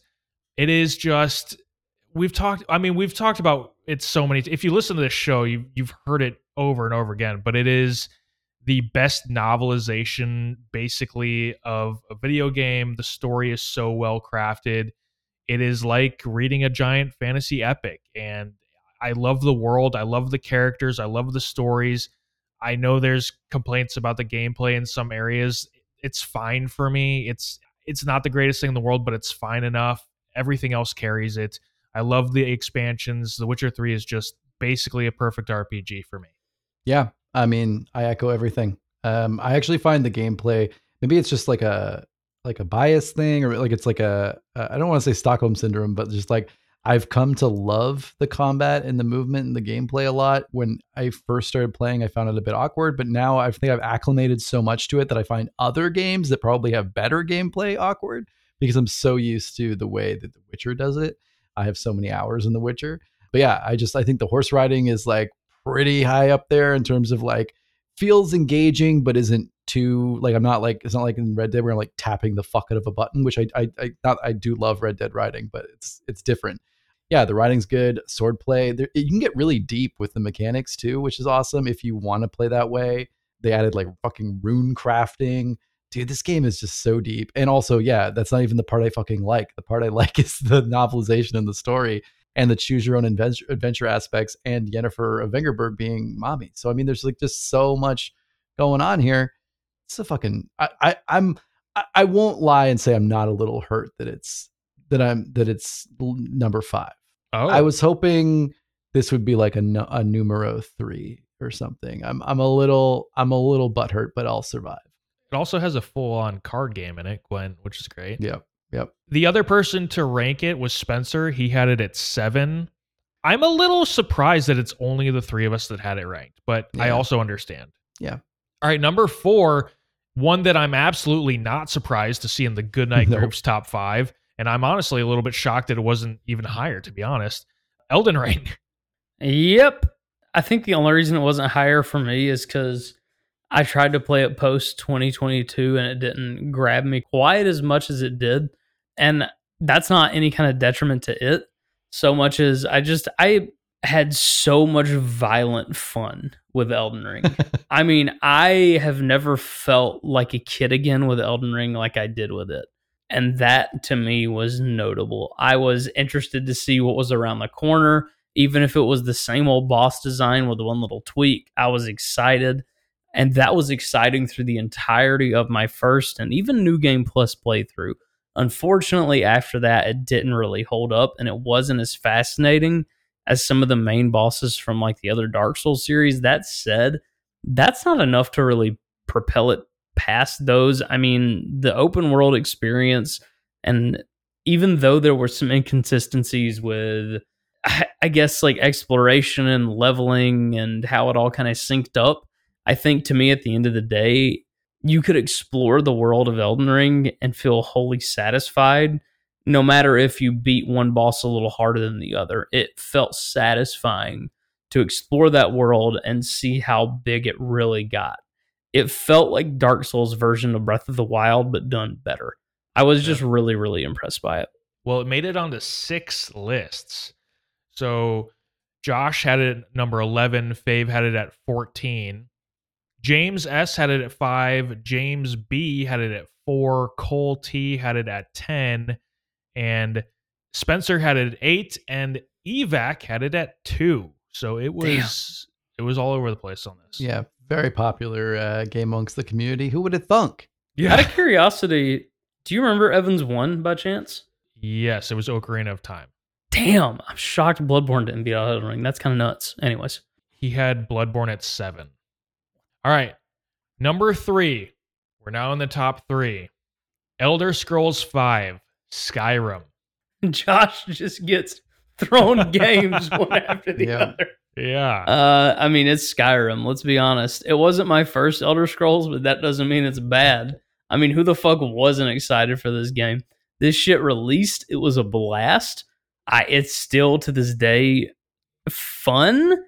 It's just the only reason it's not fun is not because the game itself is just like dog shit and no longer inviting. It's just I mean, it's been out since 2011. There's only so much you can do with a game. We're in 2023. Like, yeah. there's only so much you can do with it at this point. But I mean, damn, the first time exploring, having Secunda, like the music hit when you're just exploring the night skies out, you're just wandering the plains of Skyrim. You wander onto a big city. It hits different. Skyrim was really, really incredible you can't release a game that many times with that much success without notating how impressive it is. Um, and I, I think it, it has done a really, really impressive job with that. So I think this is fascinating because Skyrim ended up three on our list, but it wasn't higher than five on any single person's list. It was just that it was on six lists and it was high on six different lists. So this is a real committee, and this is a committee one right here. It really is. Now I'll say Skyrim. I I gave it my first real shot at it within the last year, and I really did like it. So I was a very very late bloomer when it came to Skyrim, and I and I really did like it. Probably would have liked it a ton if I'd given it a chance like that closer to when it actually launched. But it makes me excited for Starfield, and it makes me even more excited for Elder Scrolls Six. But as far as the list go, Mike had it up at seven, Josh at twelve, Fave at nine. We had Cole T, Patreon supporter, had it at five. And then we had it on two other lists here. Spencer had it at nine, and Evan Evac had it at five. So it was on a lot of lists, but not higher than five. Just accumulated a, t- a ton of points, and it just edged out Elden Ring by half a point. So, all right, number two, we have Mass Effect Two. Bit of a shocker, Mike. You want to run with it? I feel like I feel like you have a lot to say about Mass Effect 2 that I could obviously say, but run with it. Um, Jacob sucks. I'm glad he's dead. Basically, yeah. um, Mass Effect 2 is peak Mass Effect. I don't know where to start. Like, it's just, it's such a good intro to. Here, here's the thing. Like, Mass Effect 3 had this issue of how do you wrap up a giant branching story into three decisions and oh yeah, they all don't matter and they all kind of suck. Mass Effect 2 had that same issue in that they had to start you off on a story that kind of ended in who the fuck knows where. Um, and how do you start that? And they knocked it out of the park by just killing you off. They're like, fuck you, you're dead. Now you're back to life. Start over. And, you know, like the combat polished. Uh, that was the biggest complaint of Mass Effect 1. Oh my god. Mass Effect 1 combat. Terrible.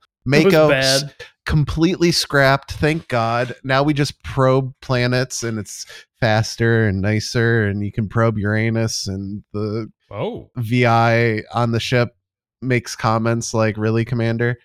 And then she says, Probing Uranus, and you're just like, Thank you. The characters. So, so the biggest thing with Mass Effect and why Mass Effect 2 I think is better than Mass Effect 3 and better than Mass Effect 1 is that Mass Effect 2 is carried by the character development and the side stories that each character has. It kind of forces you to go and do all of their stories unless you want them to just fucking die at the end. But that's a good thing, and you should go do that. Um, because all their stories are interesting outside of Jacob's and um, some of the DLC, but we don't count them. And like, God, I don't give a shit about my Shepard. I care about, you know, fucking Tali and Liara, who isn't in it except in DLC, and that's and best you DLC still somehow care about her because of how well it's written. It's nuts. Right. know, like I, I care about Mordin and Grunt and all of my friends on the ship. The first time that I played it, I didn't I did an oopsie. I killed Jacob. That wasn't really an oopsie, but it happened. Based. and I was like, oh shit, he's dead. Oh no. And then I moved on with my life. the thing that pissed me off is that like at a point you send your crew back and you, you're like uh, crew has to go back to the ship. I'm like okay go back to the ship. Because my thought process as a high intellectual like 18 year old was i just killed all the enemies that way. They can walk back themselves. But big brain bioware is like no they die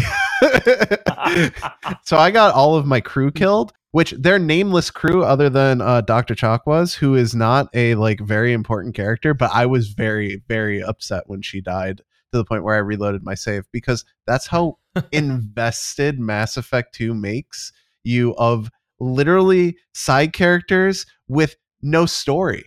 They they Yep. they're just there and I'm just like I can't imagine playing Mass Effect 3 without her on that ship. So I'm restarting my save.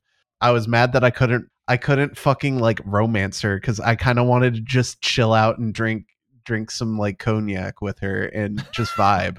Like oh my god, I can't there's so much to Mass Effect 2 and it's all very well handcrafted outside of Jacob. Um I can't say that more than enough times. They they were like, "You know what? Kaidan was in the first game, so what if we make Kaidan but made him worse?" And they thought that was a good idea. And then let's take his storyline and just make it I have daddy issues. That's it. Uh, yay. Jacob. But yeah, Mass Effect 2 should have been number 1 on the list. Yeah, Mass Effect 2 is uh it's really good. I I mostly uh, agree with everything you said. It's uh I mean, you could really just show it to anybody who hasn't even played Mass Effect 1 and they'd still have a wonderful experience. You don't. I honestly like if you are on the fence of the Mass Effect series, I would say don't play Mass Effect One. As Yeah, much as I love Mass Effect One, I love the old school codex collecting and reading and like old school RPG elements of it. Play Mass Effect 2. It's the better game, it's the better experience, and you can skip all of Mass Effect 1 with a handy little comic book in which you make decisions. all right. So Mass Effect 2 is going near the top of my list. I gotta play it. I gotta you play should play Mass Effect. Uh, Legendary Edition's out. Nah. Even Mass Effect 1 is more playable these days. Like just Yeah. just play it. It's really it's great. I've played through Mass Effect 2 like three or four times. nice. It's goaded. and I always punch the recorder. So Mass Effect 2 was on four lists. Josh and Mike both had it at number two. Fave had it at number five. And then what we did, so Jeremy R had Mass Effect Legendary Edition on his list at six. And so what we did was we split that, we split the points among Mass Effect 1, 2, and 3 and gave it a little bit of a multiplier. And so he got some points for Mass Effect 2 in there as well. Fair. That's more than fair, actually. It is more than fair. Yeah. More than he deserves. So number one, Fucking cheater. the number one game. Folks, we've been at this for three and a half hours. Uh, We're yeah, the there. n- number one game is golf with your friends, folks. Good night. The number one game on the Goodnight Groofs' top 100 games of all time is no surprise, it's World of Warcraft, and it was not even a little bit close. I mean, it just blew out number two, and it was it was just nowhere close. World of Warcraft was on. Hold on, let me count here real quick. It was on. Uh, it was on eight lists. It was on eight lists, and it was none of the patrons had it on their list. No. People are paying us for this podcast, and they don't even play World of Warcraft. Half the That's time, we, all we talk about is World of Warcraft. They are saints for listening. they are absolute saints.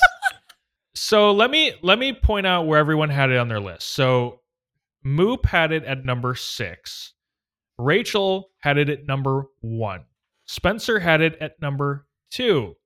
Fave had it at number four. A little shocking. He had Bioshock at three. I, I didn't realize Fave liked Bioshock that much. Me neither. Josh, Paul, and myself all had World of Warcraft at number one. I know that's a big shocking revelation. Look, we don't need to belabor World of Warcraft here because, like we've No. just talked about, it comes up on almost every single episode of the podcast. You know, we love WoW. You know how formative it is for us and how much we owe to WoW as being a huge part of our gaming history, how we've all played for like 15 plus years. I mean, Matt and I have been friends for uh, 17 years Because of we WoW. Met, because we met because of WoW. You and Josh met because of WoW. Yeah. yep. Wow.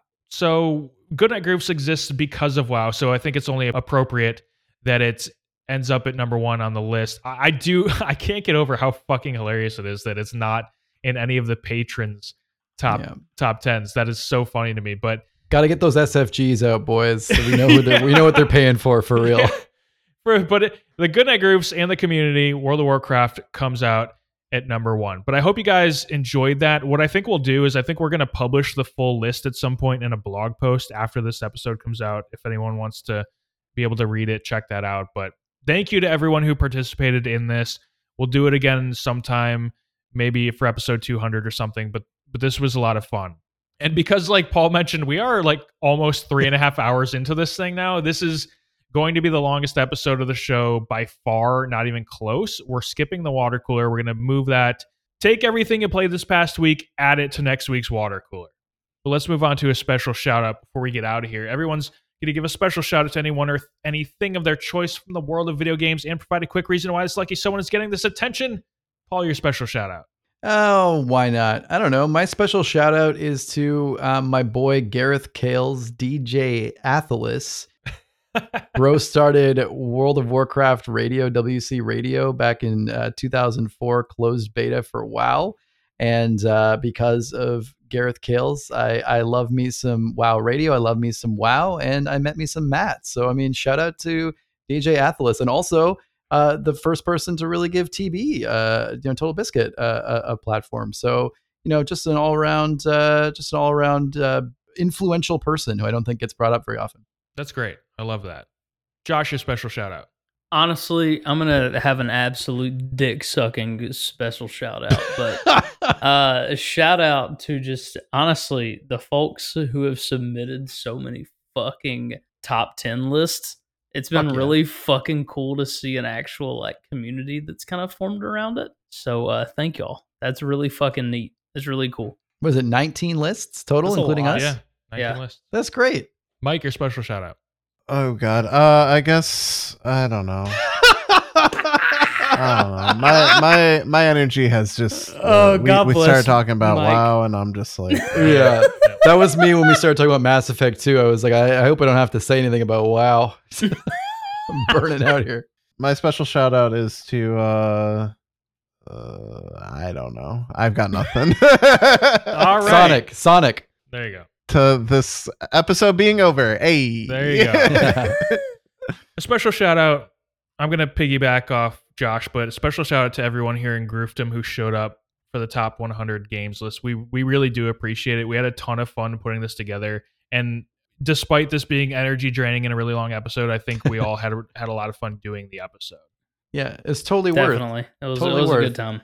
Uh, even at, I, you know, even at the end, like I'm, I'm so psyched to talk about all these games. Any of the games that were like my, I was like, "Oh, there's no way I'm gonna want to talk about The Witcher still. No, I did want to talk about The Witcher still. I do want to talk about this shit. Obviously not WoW. We fucking talk about WoW every episode. Anytime there's any question, it was like, what's an important game to you? Well, fucking World of Warcraft. anyway, I can't I can't express to you how low Paul has gotten in his chair. He's barely visible.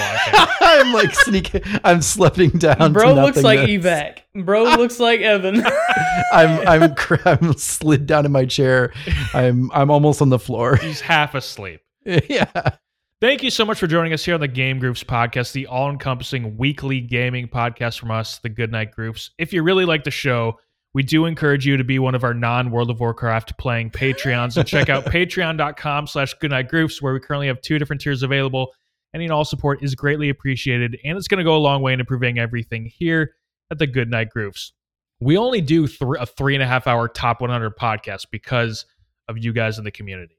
The $3 plus tier is going to get you access to the show two days early, but a special shout out to the honorary Groofs supporting us in the $5 plus tier. And I got to say, real quick, thank you to the Patreon's supporters because all of our patrons are in the $5 plus tier. We we have two tiers, but everyone just says hell with it. You get the five dollars. Thank you guys. But that's Andre D, Cole T, Derek versus the World, James B, James S, and Jeremy R. A round of applause for them, please. I'm not even gonna make a joke. I'm halfway on the ground, but I'm gonna say earnestly, like you could just drop three bucks. Like you don't need anyone to say your name. Nah, nah, nah, nah, nah, nah. But no, nah, I'm just, no, no, I'm not making a joke. I'm saying you could do No, you that. could, yeah. And it's so nice that like people just want to be part of the community and have their name said and you know give us the max amount of money that we're asking for. We're not I mean we're not even asking. We're just like if you want it. It's just so cool. I, I'm not usually one to be I my I like to joke that like fuck the fans, but like no. Everyone everyone's amazing. Uh and like yeah, I mean fuck, we got to episode 100. We've done this for like 2 yeah, years. it's kind of nuts. Yeah. We're coming up on 2 years. This is At this episode is 100 is crazy, honestly. Wild. This is like the most dedication and commitment like I personally have had regarding to anything online. So it's cool as fuck that like Yeah. people are still like regularly tuning in and watching this shit. It's really cool. I was gonna say this episode's like three and a half hours, so fuck it. But I was like, it'd be really cool if you like edited in like a little bit of episode one or something for like a Oh, second, yeah. or. But I don't know, fuck it. But anyway, whatever. Thank you to everyone so much. Yeah. With that said, can you also take a couple minutes to drop a five star review on Apple Podcasts? Honestly, dude, you're asking a lot. You're asking a lot. Because see, here's the thing. It's like it's like the parent who like doesn't want to spend time with you, but the- Yeah. I mean, I, but they'll like buy you something. You Yeah, know. yeah. Um, this is them. They're like, I'll give you five dollars, but how fucking dare you ask for my attention? Make sure to check out goodnightgroofs.com for all the content you're going to find this podcast. Southern Fried Groofs, which is coming back Saturday, the Coming back. 27th, game reviews and more. On the website, you're going to find a link to the community Discord where everyone submitted their top 10s list and where you can hang out with all of those people, get the quickest updates, and chat with all of us on a daily basis. But, guys, before we get out of here, do we have any final thoughts? Fuck the fans. With Wawa as a gas station. Yeah, that'll do it for us here today. Gentlemen, thank you for joining me here on episode 100 of Game Groofs. Take care, everyone. Good night, Groofs.